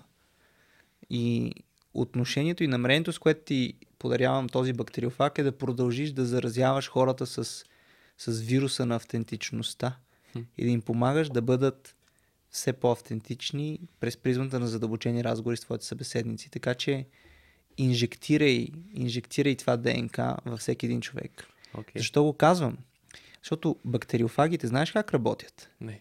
Те отиват до клетката, захващат се върху нея с тези пипалца, които виждаш, и тази средната част е като, да. тази средната част е като една пружинка. И тази пружинка се сгъва, тук вътре се намира наследствената информация. И за да се размножи този бактериофаг, той отива до молекулата на ДНК на клетката, реже съответното място и си вгражда своето ДНК хм. в молекулата на клетката, което правим всички ние, когато си говорим. Ние в момента добавяме нови възможности на хората в, тях, в техния мисловен процес. Така че това е сантиментален подарък към... Ще, ще към... бъде част от сетъпа вече. Благодаря ти. И това, което описа преди малко, беше точно... Аз си го обяснявам доста... Защото ако някой слуша разговора до сега и последните десет-петнайсет минути, когато, когато почна да вкараш и медицински термини, никой не би казал според мен, че ти си лекар mm. и че си доктор и че си учил медицина. Mm. И точно това е специалното, за да хората да видят и твоя друга, друга призма mm. на нещата и на как разсъждаваш като човек и да, да те опознаят да. от тази, тази гледна точка. Но това, което си обясняваме, е, че мозъкът има механизми на работа. Mm. Има поведения, които са били награждавани. Точно така, да. И ние знаем, че е, това е било наградено. Не мислиме, ще правя това и сега. Mm. Това, което съм правил сега, преди и дори не е било особено наградено, просто сме се чувствали защитени да, да. и е задоволил някаква нова функция. Mm. Но един от основните елементи, който е да, да се замислиш, че има и друга възможност, mm. освен това, което са те учили хората около тебе. Mm. Точно така. Да имаш перспективата, че, че, че има и друг път, че има и лекар, който говори за духовни неща, доктор, mm. който е в TikTok и прави три часа лайфове там. Mm. Точно така, да. Преди да говорим за, за, за лайфовете в TikTok, а, темата за когнитивната гъвкавост е великолепна. Айде. Защото а, нашият мозък е като, ти много добре го описа, като една мрежа, а, в която във всяка една посока може да протече нервен импулс. И колкото по-често протича нервен импулс по определен път, толкова по-лесно протича той. И колкото по-повече си мислиме за, за, за позитивни неща, толкова по-позитивни ставаме. И с времето този път на мислене се затвърждава. Защото на, нашия мозък се опитва, освен всичко друго, да автоматизира голяма част от процесите. И навиците и, и, и, и, и цялата тази автоматизация на мозъка е, е много важна, защото тя предопределя начина ни на поведение и предопределя всъщност нашия живот. Та, когнитивната гъвкавост означава възможността да, да промениш пътя, по който преминава нервния импулс. Отивам на касата да си купя едно хубаво винце. Оставам винцето на това, шестнайсет и осемдесет примерно. Да, ми петдесет кинта. Ема вие все така идвате тука, седрите пари, нямате дребни, не знам си какво, е писна ми. И ти си, чакай, какво става тук? И са, как изглежда, нека да, да, да, да влезем в slow motion, за да анализираме цялата тази ситуация, за да опишем какво... На забавен каданс. На забавен каданс, нали? Ще сложим една пауза на това видео. И тук какво става? Първичната реакция на всеки един... Нека да не говоря за другите. първичната ми реакция тогава беше, що не си, нали... Що... Тук мога ли да псувам? Псувай, да. да. Аз по принцип това е едно от нещата, които... Да. Защото понякога подкастът става прекалено сериозен. Да, да, да. Позволи си, да, да, да. нека, нека... Чутко, ти беше малко северо-западен. Тъй, че да, да, да, да. Обяснимо е. И първичната ми реакция беше, ти пишо не си е беше майката е баси. Тук аз идвам да, да, да си купувам винците, тук ми крещиш някакви неща, нали? И... Обаче, тъй като се стара, нали, да бъда осъзнат, ролята на наблюдателя. Разказвам от ролята на наблюдателя. Първичната ми реакция идва, така, насъбира се адреналина, който идва и тръгва, тръгва да избива и, и първите ми мисли, които се, че не си е беше майка. Смисъл, какво ми викаш тук? Аз идвам тук, аз съм ти клиент, давам ти пари, плащам ти заплатата, разбираш, па ти ще ми викаш, че аз нямам да дадем. Ти си длъжна да ми върнеш пари. Нали? Целият този майндсет, който е бил затвърждаван. И, и, нали. Обаче, осъзнатостта какво ми дава като, като възможност? Тя първо ми дава да го наблюдавам това. Аз, наблюдавайки го, не съм тук, не съм в ситуацията. Аз съм в ролята на наблюдателя. И ролята на... Създаваш пространството. Да, създавам, не се асоциирам с моите мисли, за да мога да имам избор. Ако се асоциирам с моите мисли, аз нямам избор, аз това веднага, веднага го изплювам. Нали? Но ролята на наблюдателя и на осъзнатостта ми дава възможност да го наблюдавам и да взема осъзнато решение, това ли искам да направя. И когнитивната гъвкавост ми позволява не да тръгна по този път, а да затвърдя друг път. Пътя, на който аз мога да емпатизирам на този човек. И вместо да я напукам и да я подредя как си трябва, нали, през джъджа, през съдника ми, да вляза през, през мъдростта и да, и да проявя емпатия към този човек. Не би казал, че толкова мъдростта, колкото разбирането. Колкото да, да, mm-hmm. да, да, да се свържеш с другия човек и да. Най-вероятно това е двайсетия път, който му се случва това в деня и, и може да си има проблеми mm-hmm. вкъщи и той не го, да.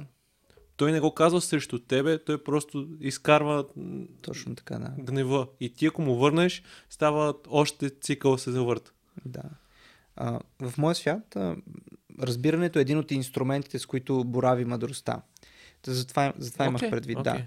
И Uh, избирайки, избирайки точно това, което и ти разказа, избирайки този път, нали, на, на, в моя свят аз си го обяснявам пътя на емпатията, нали, uh, да се свържа с това, представи си колко му е гадно на този човек всеки ден да се чувства безпомощен в това да обслужва клиенти. Сигурно е супер тъпо, човек, всеки път идват някакви хора, които нямат дребни. Ле, това е ужасно. И да емпатизирам. Осъзнатост и когнитивна гъвкавост ми дава възможност не да тръгна по този път, а да тръгна по този. И аз се усещам и казвам, леле, човек, вие сигурно се чувствате ужасно. И тя, ами да, чувствам се ужасно, всеки път се случва така. И аз викам, сигурно се чувствате много безпомощна понякога. Е, така идват ви с супер големи пари и вие нямате как да върнете тия пари. Тя казва, да, точно така. Ей, най-после някой да ме разбере. И се усмихва. Обслужваме по най-готиния начин с триста благодарности. Аз се чувствам добре, защото не съм се натоварил. Тя се чувства добре, защото най-после някой е разбрал, някой е емпатизирал на проблема, а не я е осъдил за това, че има проблем. И а, тук е момента да вметна, Жорка, че хората казват две неща. Има един друг пич, на негото име го забравих, но м- темата тук е Non-Violent Communication. Темата има една страхотна книга. Според, според която, или това е философия, така да кажем, според, според която хората казват две неща. Казват моля и благодаря. Просто ги казват по най-ужасяващия, грозен и, и изкривен начин.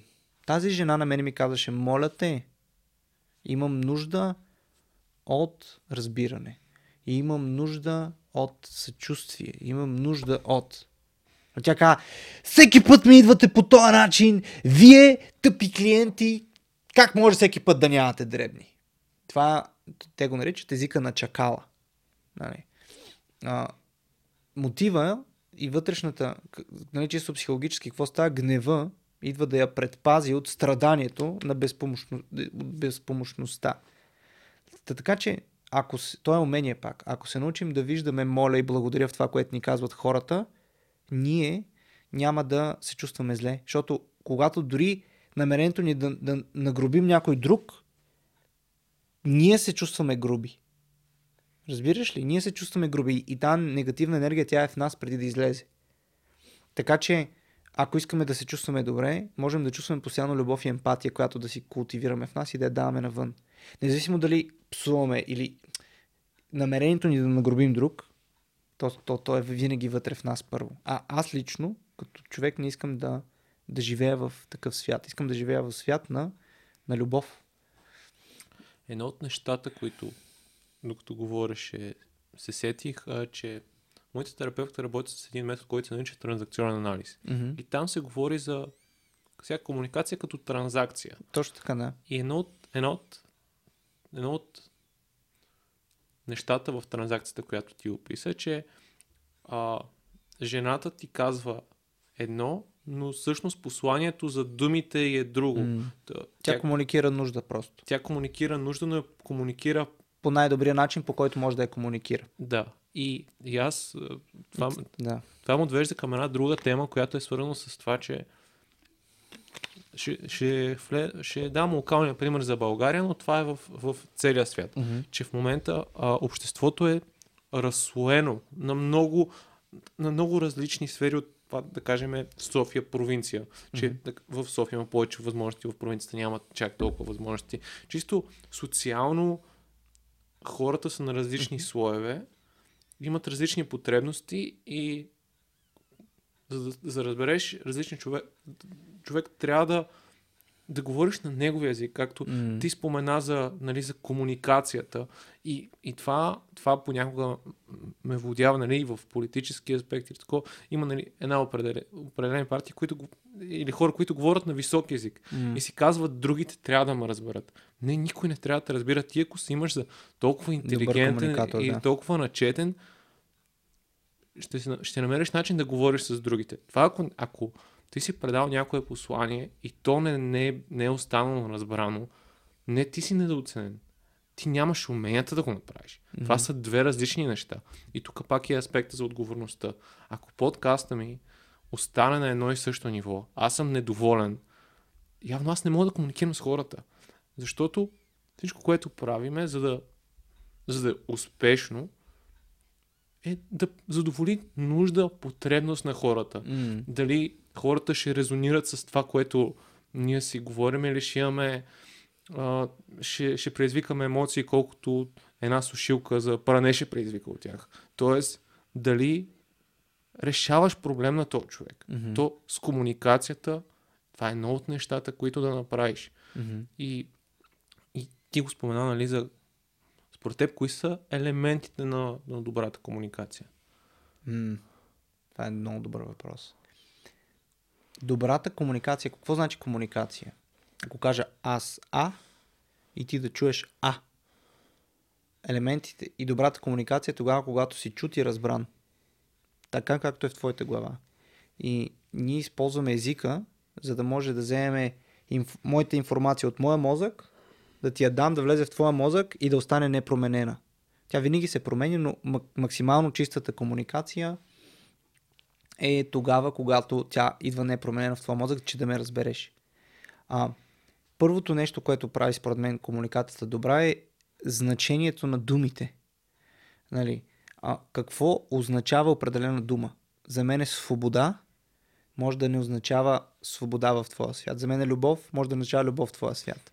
Така че ако искаме първо да имаме добра комуникация, според мен е ценно да знаем какво означават нашите, а, нашите думи, които ние използваме, защото ние тя ги използваме. Това е първото. Второто нещо на добрата комуникация е а, а, и, ясното подреждане на мислите. Да можеш ясно да подредиш и да кажеш това, което искаш да кажеш. А, active listening, т.е. активно слушане. Да, да можеш да имаш намерението да, да се опиташ да разбереш другия човек. А, други елемент на добрата комуникация е да не, да не бъдеш а, да не осъждаш това, което другия казва. Когато един човек говори, основната, основните две неща, които казахме, са моля и, нали, благодаря, но той имаме, имаме нужда да бъдем приети и разбрани. нали, от това нещо. И повечето хора в комуникацията търсят емпатия, а те не търсят решаване на проблем. Когато един човек ти споделя за някакъв проблем, той не очаква от тебе ти да му решиш проблема. Очаква ти да му емпатизираш. И много често а, някой идва, почва да ти се оплаква и ти каже: един човек, промени го! Той няма нужда да го промени. Той има нужда да се оплаче. И като се оплаче, не му става по-леко. И ти, ако искаш да, да му помогнеш и си добър комуникатор, ти ще му дадеш емпатия. Ще кажеш: човек, сигурно се чувстваш супер тъпо. Сигурно ти е супер тъпо. Да, тъпо ми е, човек. Сигурно се чувстваш обезнадежден. Да, да. В основата си, когато комуникираме, ние комуникираме нужди. А разбираме кои са нашите нужди през емоциите, които изпитваме. Емоциите ни показват чувствата и емоциите ни показват коя наша нужда не е задоволена. И ние им комуникираме, за да се опитаме да си задоволим някоя друга нужда. И проблемите идват тогава, когато ние не комуникираме на ниво нужди, а ние комуникираме не на ниво чувства, а на ниво стратегии за справяне с, с, на стратегия за, за задоволяване на дадена нужда. Най-чистият начин да комуникираш е да говориш за своите чувства и своите емоции. А не: ти не ме обичаш. Ти не ме обичаш. Аз имам нужда да бъда обичан. Имам нужда от любов. Аз това казвам. Имам нужда от любов, като ти казвам: ти не ме обичаш. И това, което се опитвам да направя, е да си взема любов, като те накарам да се почувстваш ти виновен и ти ми дадеш тази любов. Това е стратегия, аз да си задоволя нуждата от любов. Но така влизаме в призмата на кое? На вината. Която е страхотна тема, между това, за, за всички тия неща. Така че добрата комуникация е тогава, когато един човек говори за собствените си нужди. Но за да може той да говори за собствените си нужди, той трябва да знае кои са. Трябва да знае коя нужда не му е задоволена. Много често а, хората не знаят от какво имат нужда. И това е нормално. Аз не го казвам джеджи, казвам го съвсем нормално. Аз... Хората не знаем от какво имаме нужда. А, точно така, да. Хората не знаем от какво имаме нужда. И през призмата на разговора можем да разберем. И това е съвсем окей. Okay. Много често се чувстваме объркани и не знаем от какво имаме нужда. And that's okay. И ако се върнем на това, което ти каза за времето да си сам, това е едно от нещата, които се случват точно там. Така, точно да, така. Да, времето не да станеш монах или нещо такова. Просто да да отделяш по едни пет-десет минути на ден да аз, какво, аз от какво имам нужда. Mm. Защото това, това не е бърз процес. Mm. Ти, ти с времето си потискал неща, потискал неща и ако, е, ако пак използваме метафората за системата за награждаване, mm. това да, да кажеш това, което наистина те тревожи, е с много ниска стойност за, за мозъка ти и за цялата верига от поведение, mm. които си направил. И ти трябва да прокопаеш доста, за да стигнеш до там. И, mm. и това си мисля, че днес ни липсва постоянство. Много често.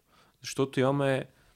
Тук може да влезем в това как, как работи мозъка за допамина, за серотонина и да. Че много лесно ние може да изпитаме удоволствие. Точно така, да. И да, да видим нещо, което ни е забавно или да хапнем храна, която обичаме и да, mm-hmm. да излезем от тази верига на, на трудното. На, на това да, да се... да положим усилия, за да задоволим тази потребност. Да. Защото вместо да си говоря сега с тебе и да съм подготвил студото днеска и да сме си писали, да, да сме се разбирали и да трябва да излезна навънка студа, на студа да те посрещна, аз мога да си цъкам в TikTok. Да. И да съм окей. Okay. Можеш, да. И точно как работи мозъка в този контекст? Какво... Как Как, какви са различните процеси върху това да, да следваш дадена цел, която ти носи удовлетворение, mm-hmm. от това да задоволяваш потребностите си?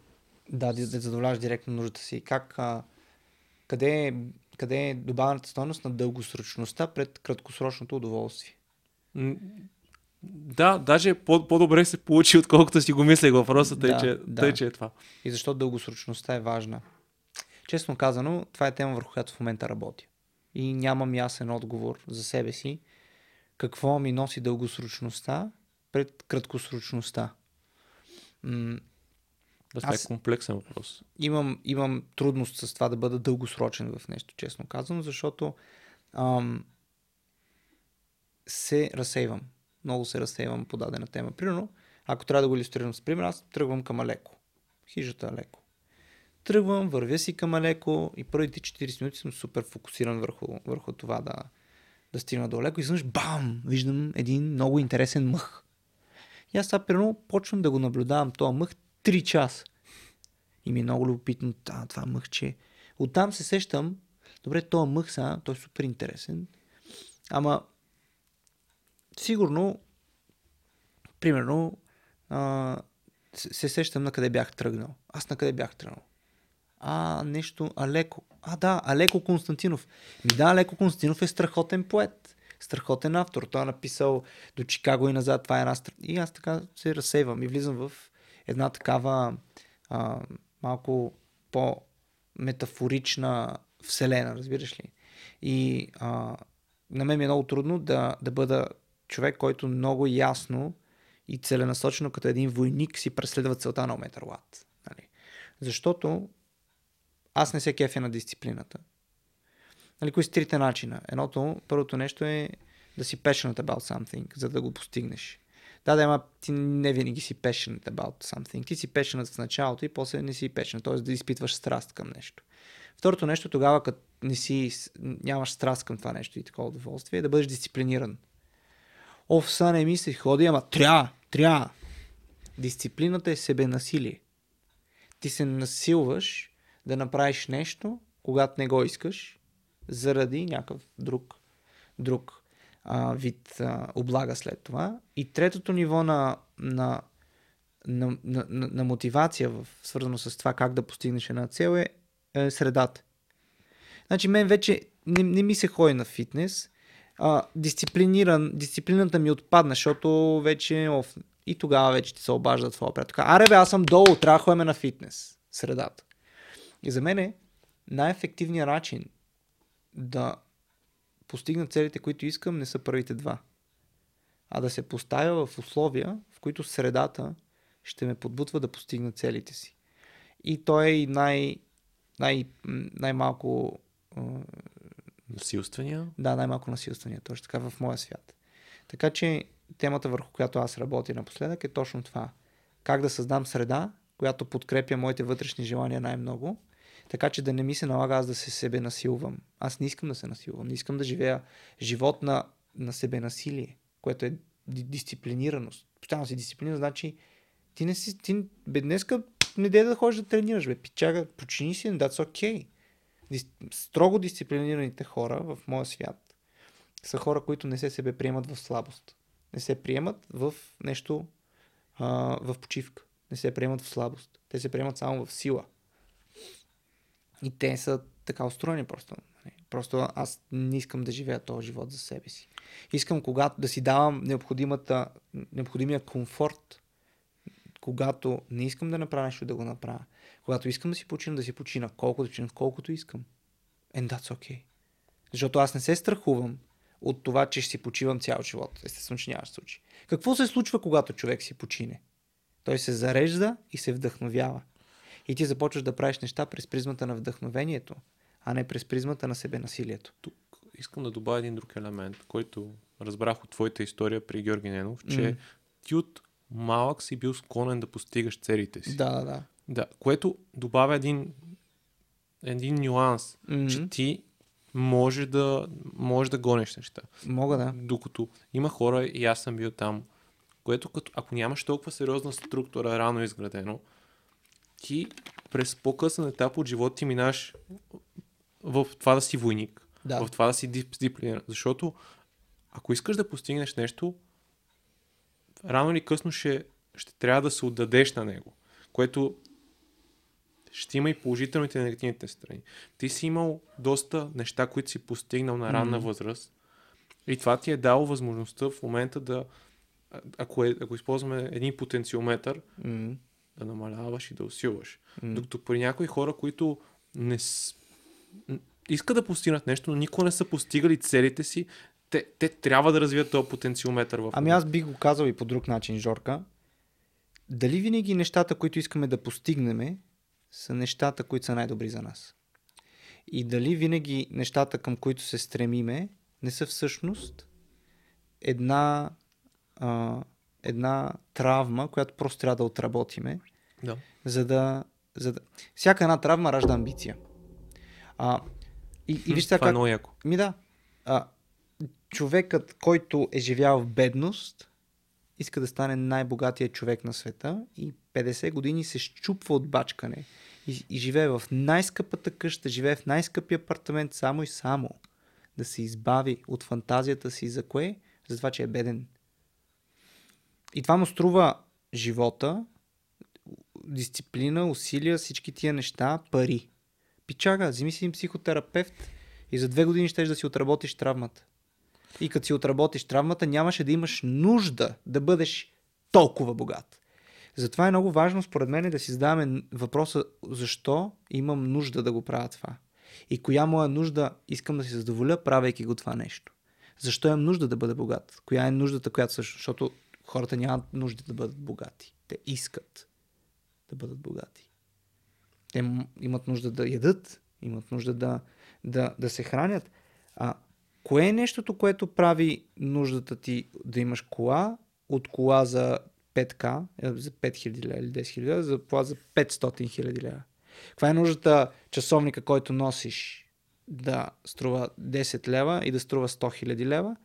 И каква е нуждата да се водиш във втора класа и в първа класа на, на самолета, когато първа и втора класа кацат по едно и също време, когато колата те кара от точка А до точка Б, независимо от, от, от нейната цена?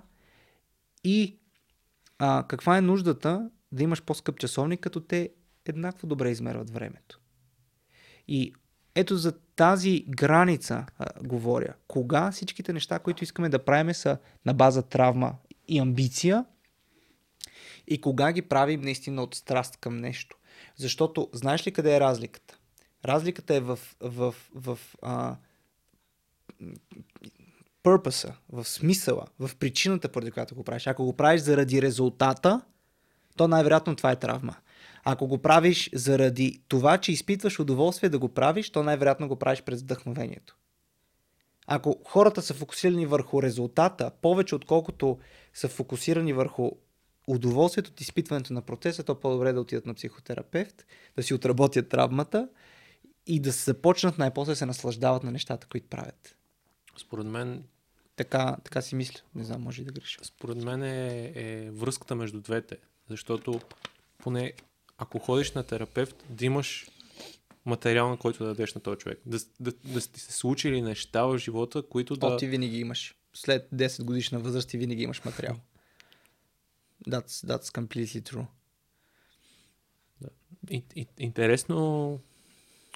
Това ми, е, това ми е интересна тема, защото пречувам си го през себе да, си и да. в момента разсъждавам за нещата, да. които аз правя, мотивите, които... Mm.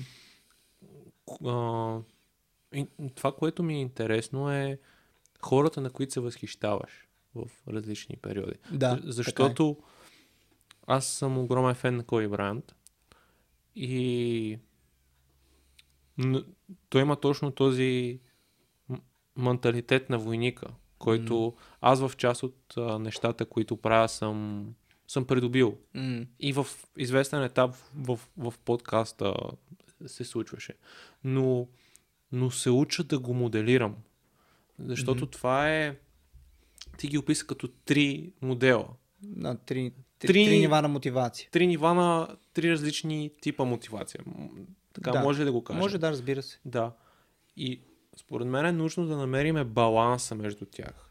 Защото ако е само войника, това е много ригидно, това е много изтощаващо, това е много mm. изморяващо.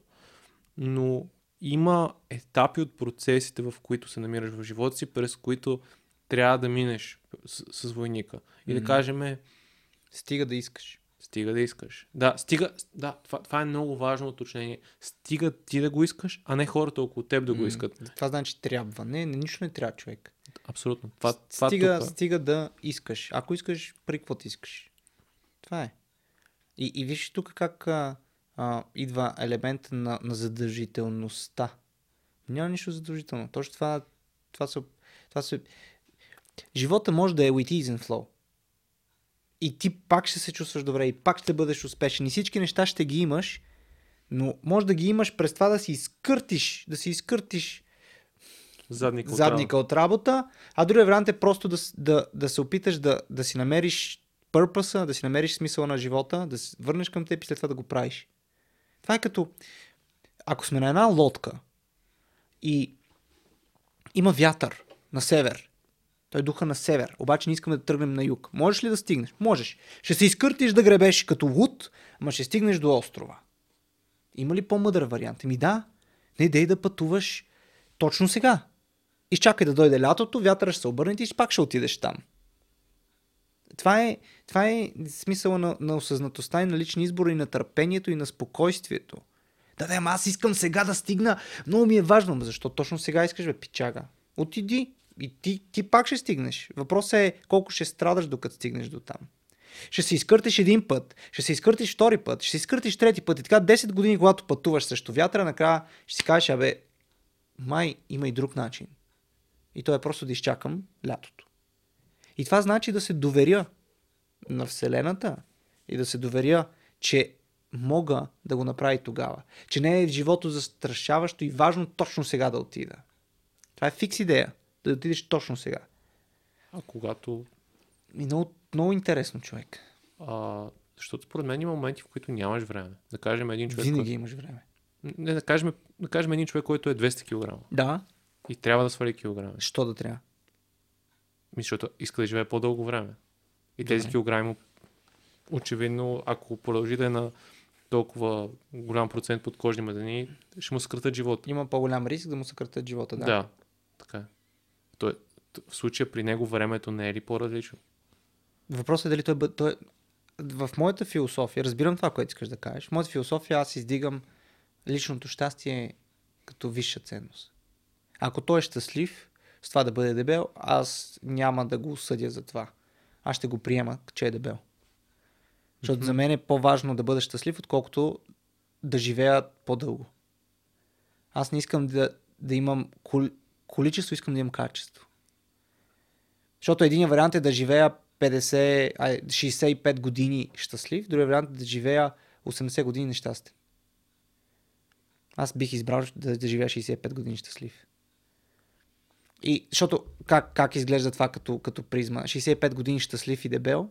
Нали? Аз съм щастлив, ме ми е готино. Кеф се, хапвам си, нали, малко хедонистично звучи. А другия вариант е цял живот аз да тренирам и да бъда нещастен. Аз не искам да тренирам, ама го правя за, за, да, бъ, за да живея по-дълго. Аз не съм щастлив в това да тренирам и всяка сутрин да се себе насилвам. От, от това така и така и така. И, и в, в така поставено, в моята фантазия, разбира се, а, моят личен избор би бил да бъда щастлив от, от нещата, които правя и да се наслаждавам на, на живота си. Ако това е осъзнат избор, разбира се. Тоест аз да осъзнавам и двете неща, да съм educated, да съм образован на темата и да знам, т.е. да правя осъзнат избор, че това е така. И, и, и, и така. Не бих живял. Еми ето го, човек, малко странно ще ти прозвучи, ама аз не съм, не, не бях най-щастливото дете, когато трябваше всяка сутрин да ставам в шест и половина да ходя на училище. Еми, не ме кефи. Не може ли, примерно, ходя в девет на училище? Защото трябва да ставам в шест и половина. В шест. В шест без десет. И да не знам какво става. Това не е моят ритъм. Много интересно нещо описваш, защото може би начинът, по който си израснал е, израснал е бил с повече дисциплина. Mm. Тоест имал си строг. Им, нас, насилвал съм се много, като бях малък. Себе насилие съм си дал. Да. А вашите допринасяха ли за това? Или? Ако не ти си влиза тази тема, няма, няма да... да... А, м- Или по-скоро е било твоя... Амбиция. Твоя, твоя амбиция. Mm-hmm. За това как, че съм бил свръхамбициозен. Да, докато, да кажем, е моят, моят аспект. Хората около мен никога не са вярвали в нещата, които аз искам да, искам да правя, искам да. да постигам. И не съм бил достатъчно амбициозен. Да. Не съм бил достатъчно дисциплиниран. Mm. И съм бил нещастен от, от, от, от, от този да. елемент. Да. И според мен тук идва едно, едно друго нещо, което е, че аз, аз, аз съм аз не опонирам, ама имам различна гледна да, точка. Да, бе, да, разбирам те, да. Да, защото хората не са склонни да поемат отговорност и не са преминали през... Защото за мен ти си бил в по-екстремни ситуации на отговорност, на дисциплина, на това да, да бъдеш, постигаш на много ранна възраст. А хората обикновено това не е така. И има... Защото ако някой е двеста килограма, mm-hmm. давам го този пример, да, да. Има нужда някой да му каже: пич, дебел си, искаш да си дебел, искаш да водиш този да. живот, да, да бъде суровата фактура. Е елемента, в който той става осъзнат, че е дебел. Точно да, да, да, защото ти в момента си осъзнат за изборите, които правиш. А, а много често, когато не си преминал през необходимия брой трудности, mm-hmm. ти не си осъзнат. Mm-hmm. Защото за мен това е първия, първата стъпка да, да, да имаш разбирам. различни елементи mm-hmm. на това. Защото ти в момента можеш... Трудното не е само когато се... Трудното не е само когато се опитваш да... Това е много страхотен въпрос. Защо? Защото, нали, ти говориш за трудното през амбицията, през, през дисциплината, през всички тия неща. Но аз бих казал, че също толкова трудно е нищо да не правиш. Да. Пробвай нищо да не правиш една седмица, да видиш колко е трудно да се себе приемаш през призмата да не направиш нищо, свързано с твоето лично развитие. Е, това е трудност, брат. Пробвай да се приемаш без да правиш нищо. И да видиш какво значи истинска трудност. Защото ние сме свикнали да... да, да, да, да трудното да е нещо постижимо, нещо, което да можем да постигнем, да страдаме, нали, така, но виждаме, че се получава. Пробвай една седмица, една седмица. Даже това е провокация към всички хора, които ни гледат. Пробвайте една седмица на основни жизнени процеси. Да не работите за вашето бъдеще, да не изкарвате пари. Да видите колко е трудно да се себе приемете без да правите нищо за това. Това е трудно за мене. Да се приема. Тогава се осъществява връзката между теб и теб и ти се приемаш безусловно. И просто тъй като ние не се приемаме в, в, а, в състояние на бездействие, което за нас е ужасно. Това е трудно, да бездействаш. А не е... То е по-трудно е да бездействаш, отколкото и да се приемаш и да бъдеш щастлив, отколкото да действаш и да се, и да се приемаш през действието. Така би го описал. Не знам дали, дали успя да, да ме разбереш. Разбрахте да. И за мен това е отправната точка. Mm. Това е отправната точка да, да... пак и да прекараш време със себе си. Точно така. То... Всички работим за оцелостяване. Оцелостяване на, на нашата личност. Какво значи оцелостяване? Да се приемеш и като супер дисциплиниран, супер готин човек, който постига резултати, но да се приемаш и като човек, който може една седмица нищо да не направи. Да. Това значи да се оцелостиш. Да се приемаш и така, и така, и така, и така. И с много пари, и без никакви пари. И с жена, и без жена. И с деца, и без деца. И като топ успешен предприемач, и като кошар, бих казал, нали, все едно. Тоест да можеш да се приемаш във всички форми. И точно това значи един човек, според мен, да се оцелости. И лично това е моята цел. Да се опитам да се оцелостя като личност. И тук, тук бих казал, че всеки да... Защото ние си гледаме през нас предимно. Всеки да... да. И, и през нашите лимитиращи вярвания, mm. през нашите страхове, и през mm. нашите амбиции. И през... Всеки да си го пречупи през неговата призма. Точно и да види така, да. Как... Кое... Кое му куца и кое има. Mm. И дали иска това, което му куца, да го има. Mm-hmm. И...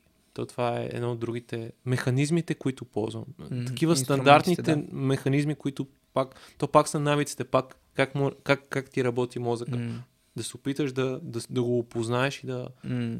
Ако, ако не си доволен, разбира се... Ако не си щастлив, ти няма да спреш да го търсиш, така е. Да. Това е страданието, то винаги има страдание. Точно, е, ето, това е, ето това е, което каза, ако, ако не си щастлив, ще търсиш постоянно. Да, ти си обречен. И то... Ето, да го търсиш.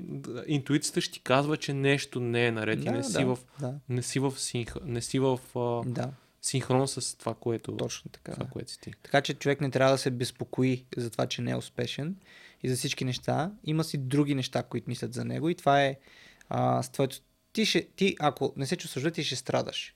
Страданието е достатъчно силен двигател да направиш нещо със себе си, а, отколкото да се премотивираш и така нататък. И просто не виждам смисъл в това вече, разбираш ли? Много ми е странно, не виждам смисъл. Аз не искам да, да, да карам Порше, защото е, избивам комплекс за малоценност. И не искам да живея в голяма къща, защото избивам комплекс за малоценност.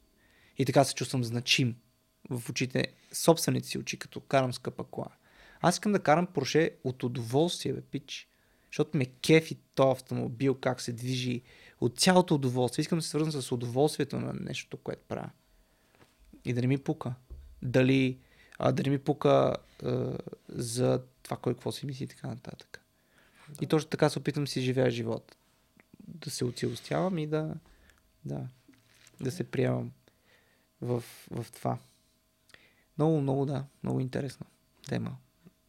Много е комплексна и аз, аз гледам от тази гледна точка, понеже лятото го прекарах една идея по-свободно и си бях казал, че от, октомври, от септември, октомври до е сега декември ще... ще изкърта. Да. Обаче аз изпитвах удоволствие от това. Да, наистина, аз... вдъхновението си го правя. Да, аз, аз изпитвах удоволствие от това всеки ден да ставам шест и половина, да си лягам десет и половина, през това време да мисля и да правя да. концепции за подкаст. Но това, което... защото преди, преди години съм го правил, ама е било много токсично. Да. Защото съм правил неща, които съм... А, тогава карах нощни смени. Прибирал съм се от нощна смена и съм продължавал да чета. Да. И мене мозъка ми е бил на пастета. Аз не, да. съм, знал, не съм знал какво се случва. Да. Докато сега, ако искам да излеза да отида на наргиле, ще отида на наргиле. Много ясно, да. Ако искам да отида в Плаза или тридесет и три, да. ще отида и си направя дискотека, да. за да мога да имам... Да, да се успокоя, да си, да си задоволя нещата и да, да продължа. А, много по-здравословно. Точно така. Според мен е... Трябва да даваме от състояние на пълнота. Да. А, а когато нямаме, значи не трябва да даваме. Като нямаш, бе, не давай. Заради се и тогава дай. Uh-huh. А ние много често даваме, дори когато нямаме енергия, време, всичко. И това, което ти кажеш, това пресиш, че нямаш и си изтощен, ама трябва. И тогава почват проблемите. Здравословни проблеми, всички проблеми започват, когато даваш, а нямаш. И това е във всяко едно отношение. Като нямаш пари, ти не можеш да дадеш. Трябва да теглиш заем, нали? И всяко едно нещо е така. С време, внимание, любов, всичко. Е, бих казал, че има и друг елемент, който е, ако имаш прекалено много и не даваш. Good point. Какво имаш предвид? Ако постигаш успехи, mm-hmm. ако имаш пари, ако имаш финанси, но са за тебе. Е. Не That's ги... okay. That's okay. Не Ако ги... не искаш да ги даваш, ти не си задължен. Hmm. Даването пак е, пак е акт на личен избор. Никой не е задължен да дава на някой друг. Всеки си носи собствената отговорност. Да, това е така. Ти не си задължен да даваш. Даваш, ако искаш. Аз по-скоро казвам от гледна точка, че според мен всеки един от нас до голяма степен има нужда да дава и да е част от общност. От, от тази гледна точка. Да, да. И нуждата да бъдем приети, да. Нуждата да бъдем. В общността има даващи, има и приемащи обаче. Да. И ти можеш да си в една от, от, от, от, от, от различните такова, да. Готин, това не съм мислял по този въпрос, дали всеки човек има нужда да дава. А, според мен нуждата за даване се появява тогава, когато имаш какво да дадеш, за да се почувстваш приет. Или а възможно е да имаш страх да даваш, защото преди когато се опитал да дадеш... Може да. И И това да е пак... Такова... Да, може, може да си имаш там някаква травма, която е... Тъй като аз един път дадох и това не беше оценено, никога повече няма да давам. Ето ти как звучи една травма в главата. И ти никога не даваш. Що? Защото се страхуваш. Виж, страха е нещо, което, те... което е мотив на твоите действия. Това е. Ако един човек се страхува да направи нещо, значи там има върху какво да работи. Да, нещо ако...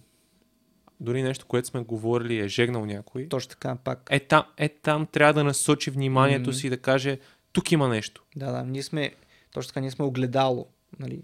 Нашите хора са огледало на нещата, които, които си говорим. Дори ако нещо е дразни в другия, това значи, че ти го имаш много в себе си и го отхвърляш. Ти не се приемаш себе си, затова се дразниш на другите. Дори и ти да го направиш, ти пак ще се издразниш. Не е в другия. Другия просто е добре, че е там.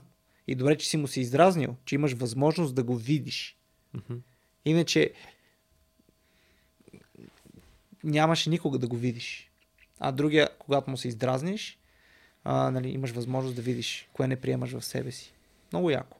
Цялото това нещо с, с това как работи психиката и целият този елемент на, на оцелостяването, израстването и как да кажа, играта на играта не играта на, на мозъци, играта на психиката. Играта на мозъка и на това. Да. Това къде ни води и, и как ние може в един момент да го да се научим да контролираме нещата, да. които се случват да. в, в психиката ни. Точно. Но, но исках преди малко да го кажа. Благодаря ти, че ми напомняш. Единственото нещо, върху което имаме контрол истински, е как приемаме нещата, които ни се случват. Нищо друго, actually, ние нямаме контрол над него. Ако си мислим, че имаме контрол, той е илюзорен този контрол. Както, ами аз съм сигурен, че утре ще отида на работа. Дали? Дали? Ти може да станеш, да ти спука на гумата, може всичко да се случи, бе. Но ние не, не, не, не, го, не си ги мислим тия неща. Така че а, усещането за контрол над външните събития, той е илюзорен със, и, и той съществува, за да може нашата психика да се чувства спокойна. Нали, това е сложено, за да не се притесняваш какво ще случи, иначе ти ще се страхуваш. Да си кажеш, не бе, аз съм in, in control. Нали? И това те кара да се чувстваш спокоен. Но всъщност, ако махнем и този леер, този, това, този слой на, на мислене, ще видим, че единственото нещо, върху което имаме контрол, е това как приемаме нещата. Не зависи от мене, дали тук сега ще дойдеш, се взриви някакъв, а, някаква ракета. Нали? Единственото нещо е как ще го приема. Нали? Ако съм жив, разбира се. И с, а, с всяко едно нещо е така, а, общо взето. Контрола. А това, което можем да приложим тук като практика и аз се опитвам да правя, е да се доверявам с доверие към Вселената, че всяко едно нещо, което се случва в моя живот, е за да ми покаже нещо, което е много важно за моето развитие и за мен. Тоест с вярването, че Вселената се грижи за мен. Аз в това вярвам, за да се чувствам добре. И а, всяко нещо, което ми се случва, аз го възприемам като много, много огромен подарък, който тя ми дава, за да мога да се развия. И тя постоянно ми показва някакви неща, които са важни за мен, за да израсна като личност, да се оцелостя, да бъда, а, а, да се свържа с смисъла си и да бъда този, mm. който съм. Да бъда. Развиш и тоби. Да живееш себе си. Така че ние сме част от нещо много, много голямо. Не е само тези междуличностни отношения, но навлизайки в, в осъзнатостта си на по-дълбоко и по-дълбоко ниво, виждам много по-големи неща от, от хората и от човешкото, човешкото осъществяване, човешкия живот, които ми дават, нали, доста по, по-различна призма. И всичко това е вярване, разбираш.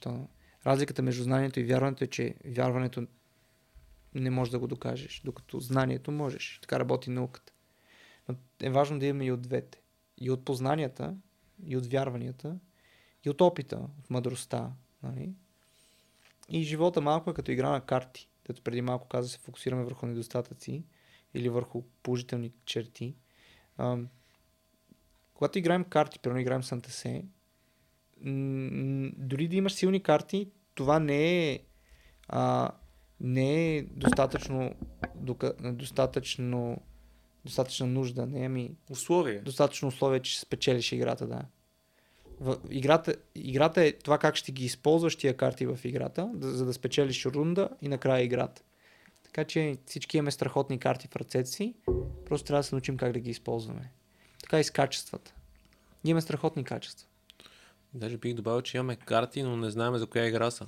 А, още по-добре. Виж как, като влезем в метафоричния свят, можем винаги така да ги подреждаме нещата, че да се чувстваме добре. Е, е, е, и това значи да бъдеш възрастен. Да бъдеш възрастен не означава само да се грижиш за това какво ядеш, къде спиш и дали си на квартира и хуевър. Ами значи да можеш да се грижиш за физиката си и за психиката си. Да бъдеш самостоятелен психически индивид. Т.е. да можеш да се грижиш за себе си психически. Да имаш ролята на вътрешния родител, който обаче се отнася по най-добрия начин с, с теб. А не родителя, който ти си имал досега, нали, който е била ролята на родителя. Та роля на родителя може да си я направиш такава, че да те работи най-добре за тебе. И тогава хората ще спрат да обвиняват родителите си, когато имат друга родителска роля в главата си, която е подкрепяща. И тогава те приемат родителите какви са, защото тяхната роля вече не, не, не играе роля в живота на човек. Не е толкова основно. А тя не играе роля на практика. И за да се случи това, те трябва да бъдат физически разделени през определен период от време. Аз казвам, че а, не играе толкова основна роля, защото миналото ще е част от нас. Въпросът е ние mm. как ще го... доколко ще елиминираме негативните неща от него. Да, бе, да. То, то ще има роля, но ще е някъде периферна. Mm. Вече няма да е главния в сериала, ще... Да, някъде... ще, ще е в, някаква второстепенна роля. Да. Третостепенна. Важния си ти. Което казва и цялата философия на будизма. Ти си важния. Влез вътре в себе си и виж кой си. И при всичко възможно да бъдеш щастлив. Ако не знаеш как, споко ще се научиш. Ти от кога се почна да се интересуваш от будизма и от... И от когато започнах да страдам. Да. Не, от преди три години горе-долу покрай мой приятел Христо Нечев. Mm-hmm. С него... Да, вие това се създаше. Го, го говорихте в неговия подкаст точно. За... Да, да. С, с него така. Ние горе-долу е такива разговори, както с тебе си говорим, ние с него така сядаме, по едно уиски си сипваме така. Готино кози инвестенция. Трябваше, трябваше да сипваме по едно уиски. Да. Не, не знаехме на къде ще... Да. Следващия, следващия подкаст ще сипем по едно хубаво уиски. Да. И да, си задълбочаваме по такива теми. Философстваме си общо взето за живота и света. Супер е това. Мисля да вървим към приключване на разговора, но искам да първо поговорим за TikTok. А, да, вярно. И какво правиш ти там, какво Супер. се случва и да, да разбием един мит, че в TikTok има само неща, които са забавни. Mm. И, тоест, и... Има простоти. Само има простоти. Mm. И TikTok е за пет годишни. Да, да. TikTok в момента е най-активната социална мрежа. Тя е с а, най- най-много гледания, най- най-добър алгоритъм, най-развиваща се. Тя е мрежата The Social Network. Нали? И аз като почух за нея, си инсталирах и като видях някакви пълни тъпоти, викам, де инсталирах я. После пак я инсталирах след определен период от време да видя какво става. Викам, айде са, тук и аз ще се включа, направих три видеа. Нищо не, не направих с тия три видеа, викам край. Нали? Темата за постоянството. Правя три видеа и се отказвам, викам нищо не става. И един ден викам, чай сега да я пробвам. И ще се остава. Прекарах осем часа в TikTok. девет даже.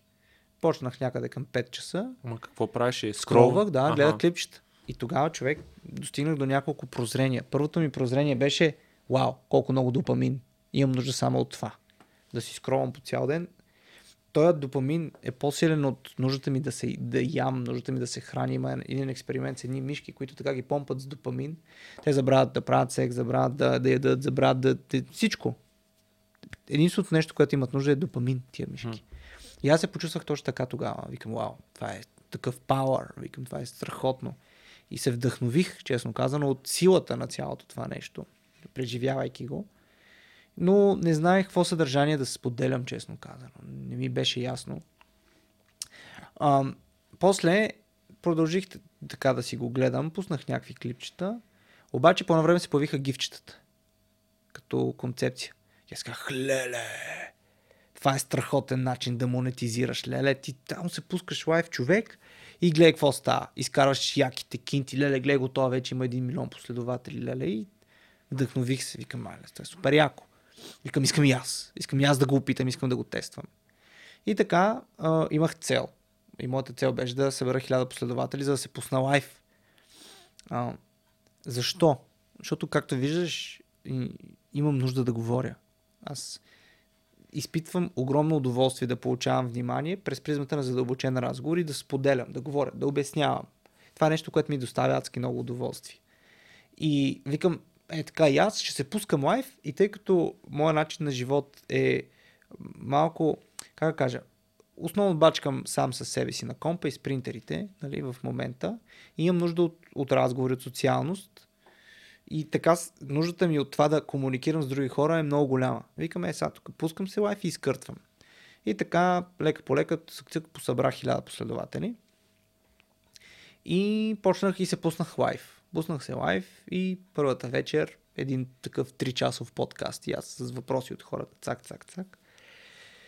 Втора вечер така, нали, викам, окей, наче аз ще вода задълбочени разговори ще се запознавам с нови хора през TikTok и ще водя задълбочени разговори с тях, ще си комуникираме някакви теми, ще се качвам.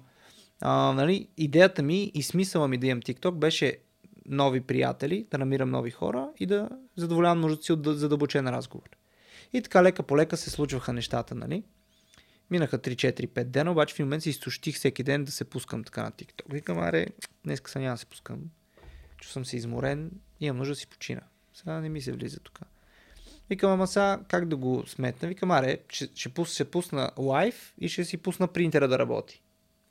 И той принтера си штрака там, принтира си нещо и те ще си гледат някакви хора, за да трупам последователи. Максимална ефективност, разбираш ли? Mm. И пускам се лайв, нали така.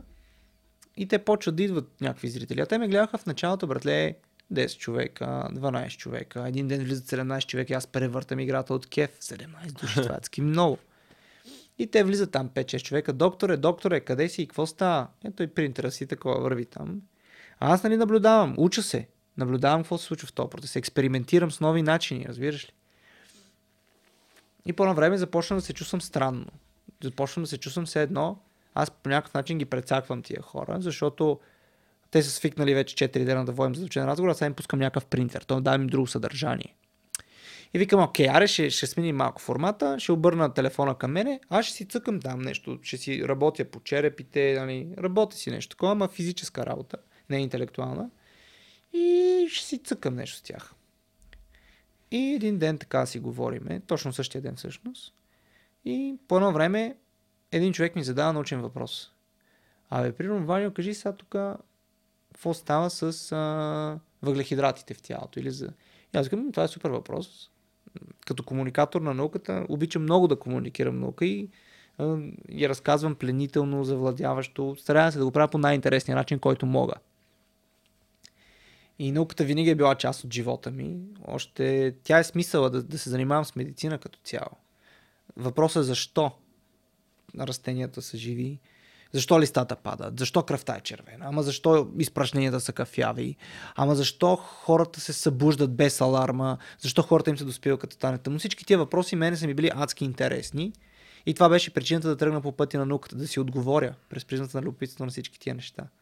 И тъй като съм натрупал много голям обем от данни и информация за всички тия неща, реших, че мога да им ги разказвам. И така викам, гледай, сега пичага, ще ти го обясна това нещо. И го обяснявам. А после идва друг въпрос. И после има друг въпрос. Викам, о, гледайте сега, пичове, какво става? И се вдъхнових, почувствах се вдъхновен. Взех статива човек и го плеснах в, в моите работилници, където работя, а там има една бяла дъска. И викам, е, сега, пичове, тук ще ви обясна всички неща. И почнах да рисувам, почнах да, да чертая и да разказвам за черния дроб, за хепатоцитите, за това как влияе алкохола. Извънж гледам как стават не седемнайсет, трийсет, петдесет, шейсет, осемдесет, сто и десет човека ме гледат. И аз се хайпнах, развълнувах, викам, мале, толкова много хора ме гледат. Почувствах се много прият през призмата на страстта ми към науката. Mm-hmm. Викам, това е невероятно. И се зарадвах а, от цялото това нещо. Защо? Защото правя нещо, което адски много ме кефи, да говоря за наука и получавам адски много внимание и говоря за това нещо и се чувствам прият в цялото това нещо. И от тогава, вече един месец, имам вече двайсет и шест лайфа, в които, съм, в които а, с, се кристализира идеята ми, че аз бих желал да заразявам повече хора с наука и да заразим TikTok с наука се превърна в слогана на лайфовете, които правя, а, като се боря с тъпотията и там всички хора, които се мажат с някакви глупости в някакви чаленджи в лайфовете, които не са просто моето съдържание. Нали? А, аз мога да искам да покажа на хората, че има и друг начин да привличаш внимание през призмата на наука и неща, които трули имат стойност, че аз мога да им дам тази стойност. Да намеря хора, които имат сходни като моите интереси, а именно те са любопитни и любознателни и са търсещи. Да се срещна с хора, които обичат да комуникират това нещо. И другото нещо е, че видях, че м- чисто от бизнес гледна точка а, задоволявам голяма пазарна нужда, тъй като в TikTok има всякакви хора. И има и стойностни хора, които си търсят тяхното съдържание.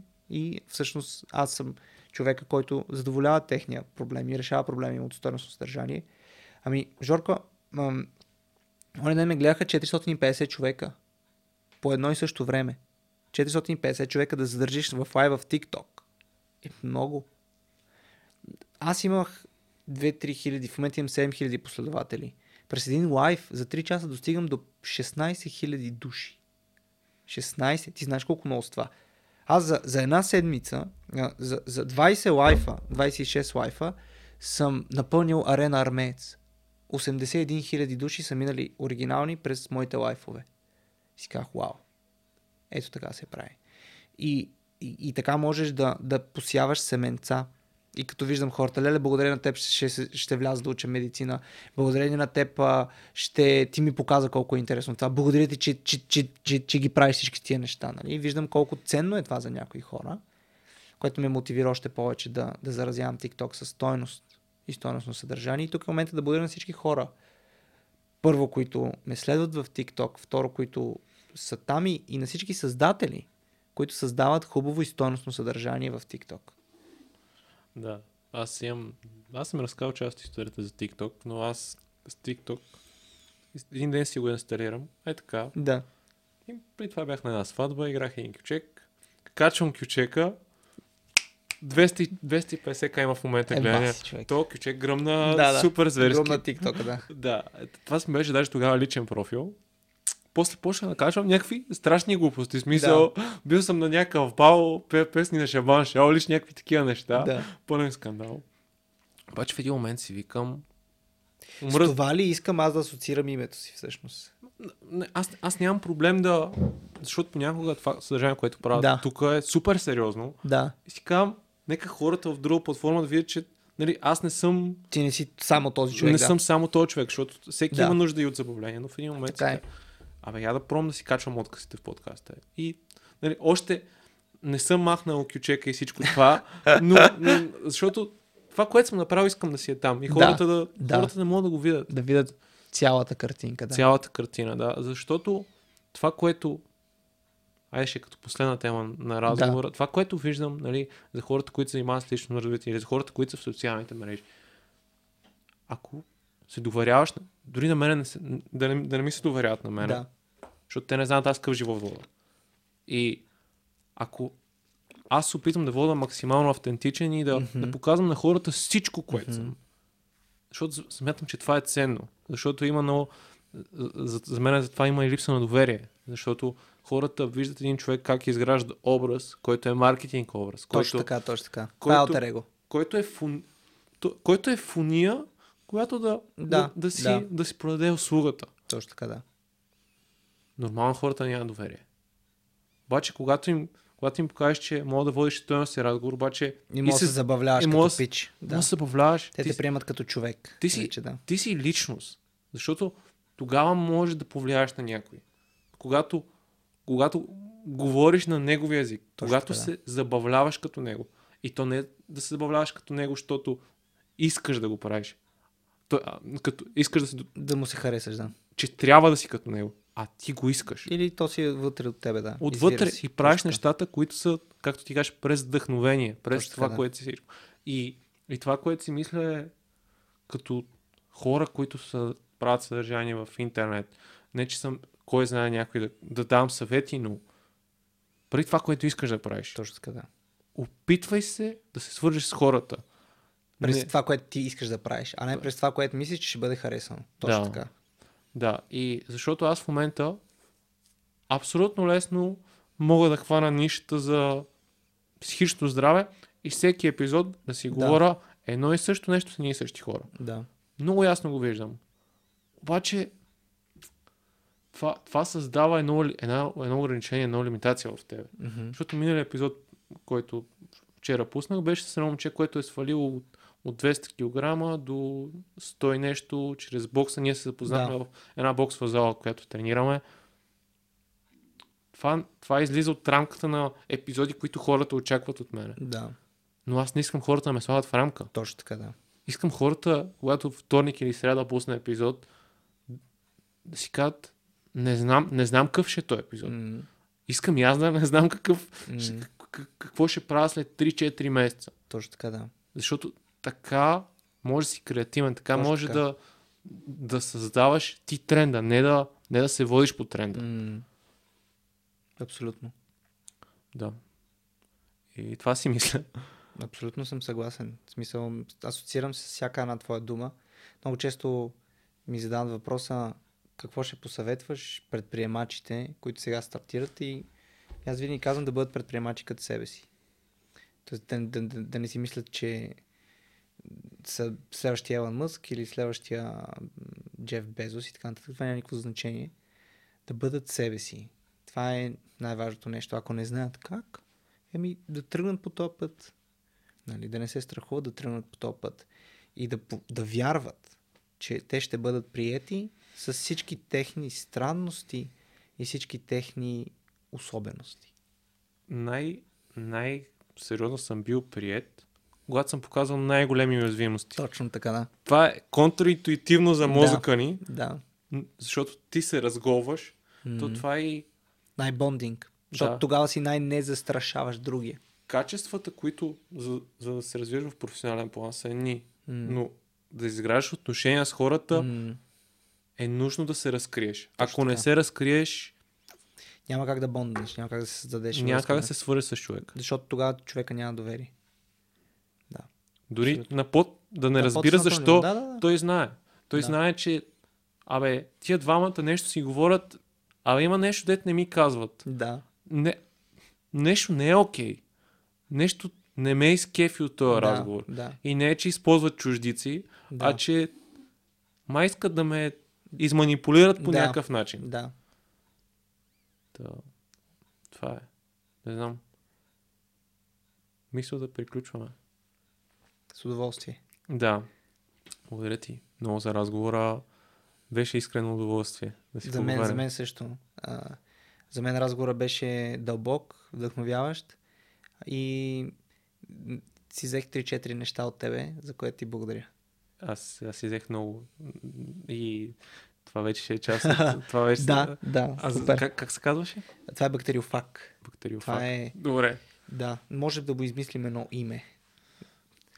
Как да го кръстиме. Хората могат да кажат как да се да, казва. Айде, да, в коментарите. Който е, който ни е изслушал два часа и половина, да, нека, да. нека, нека, нека... има това право да участва има, в кръщаването има... на бактериофага да. на, на подкаста.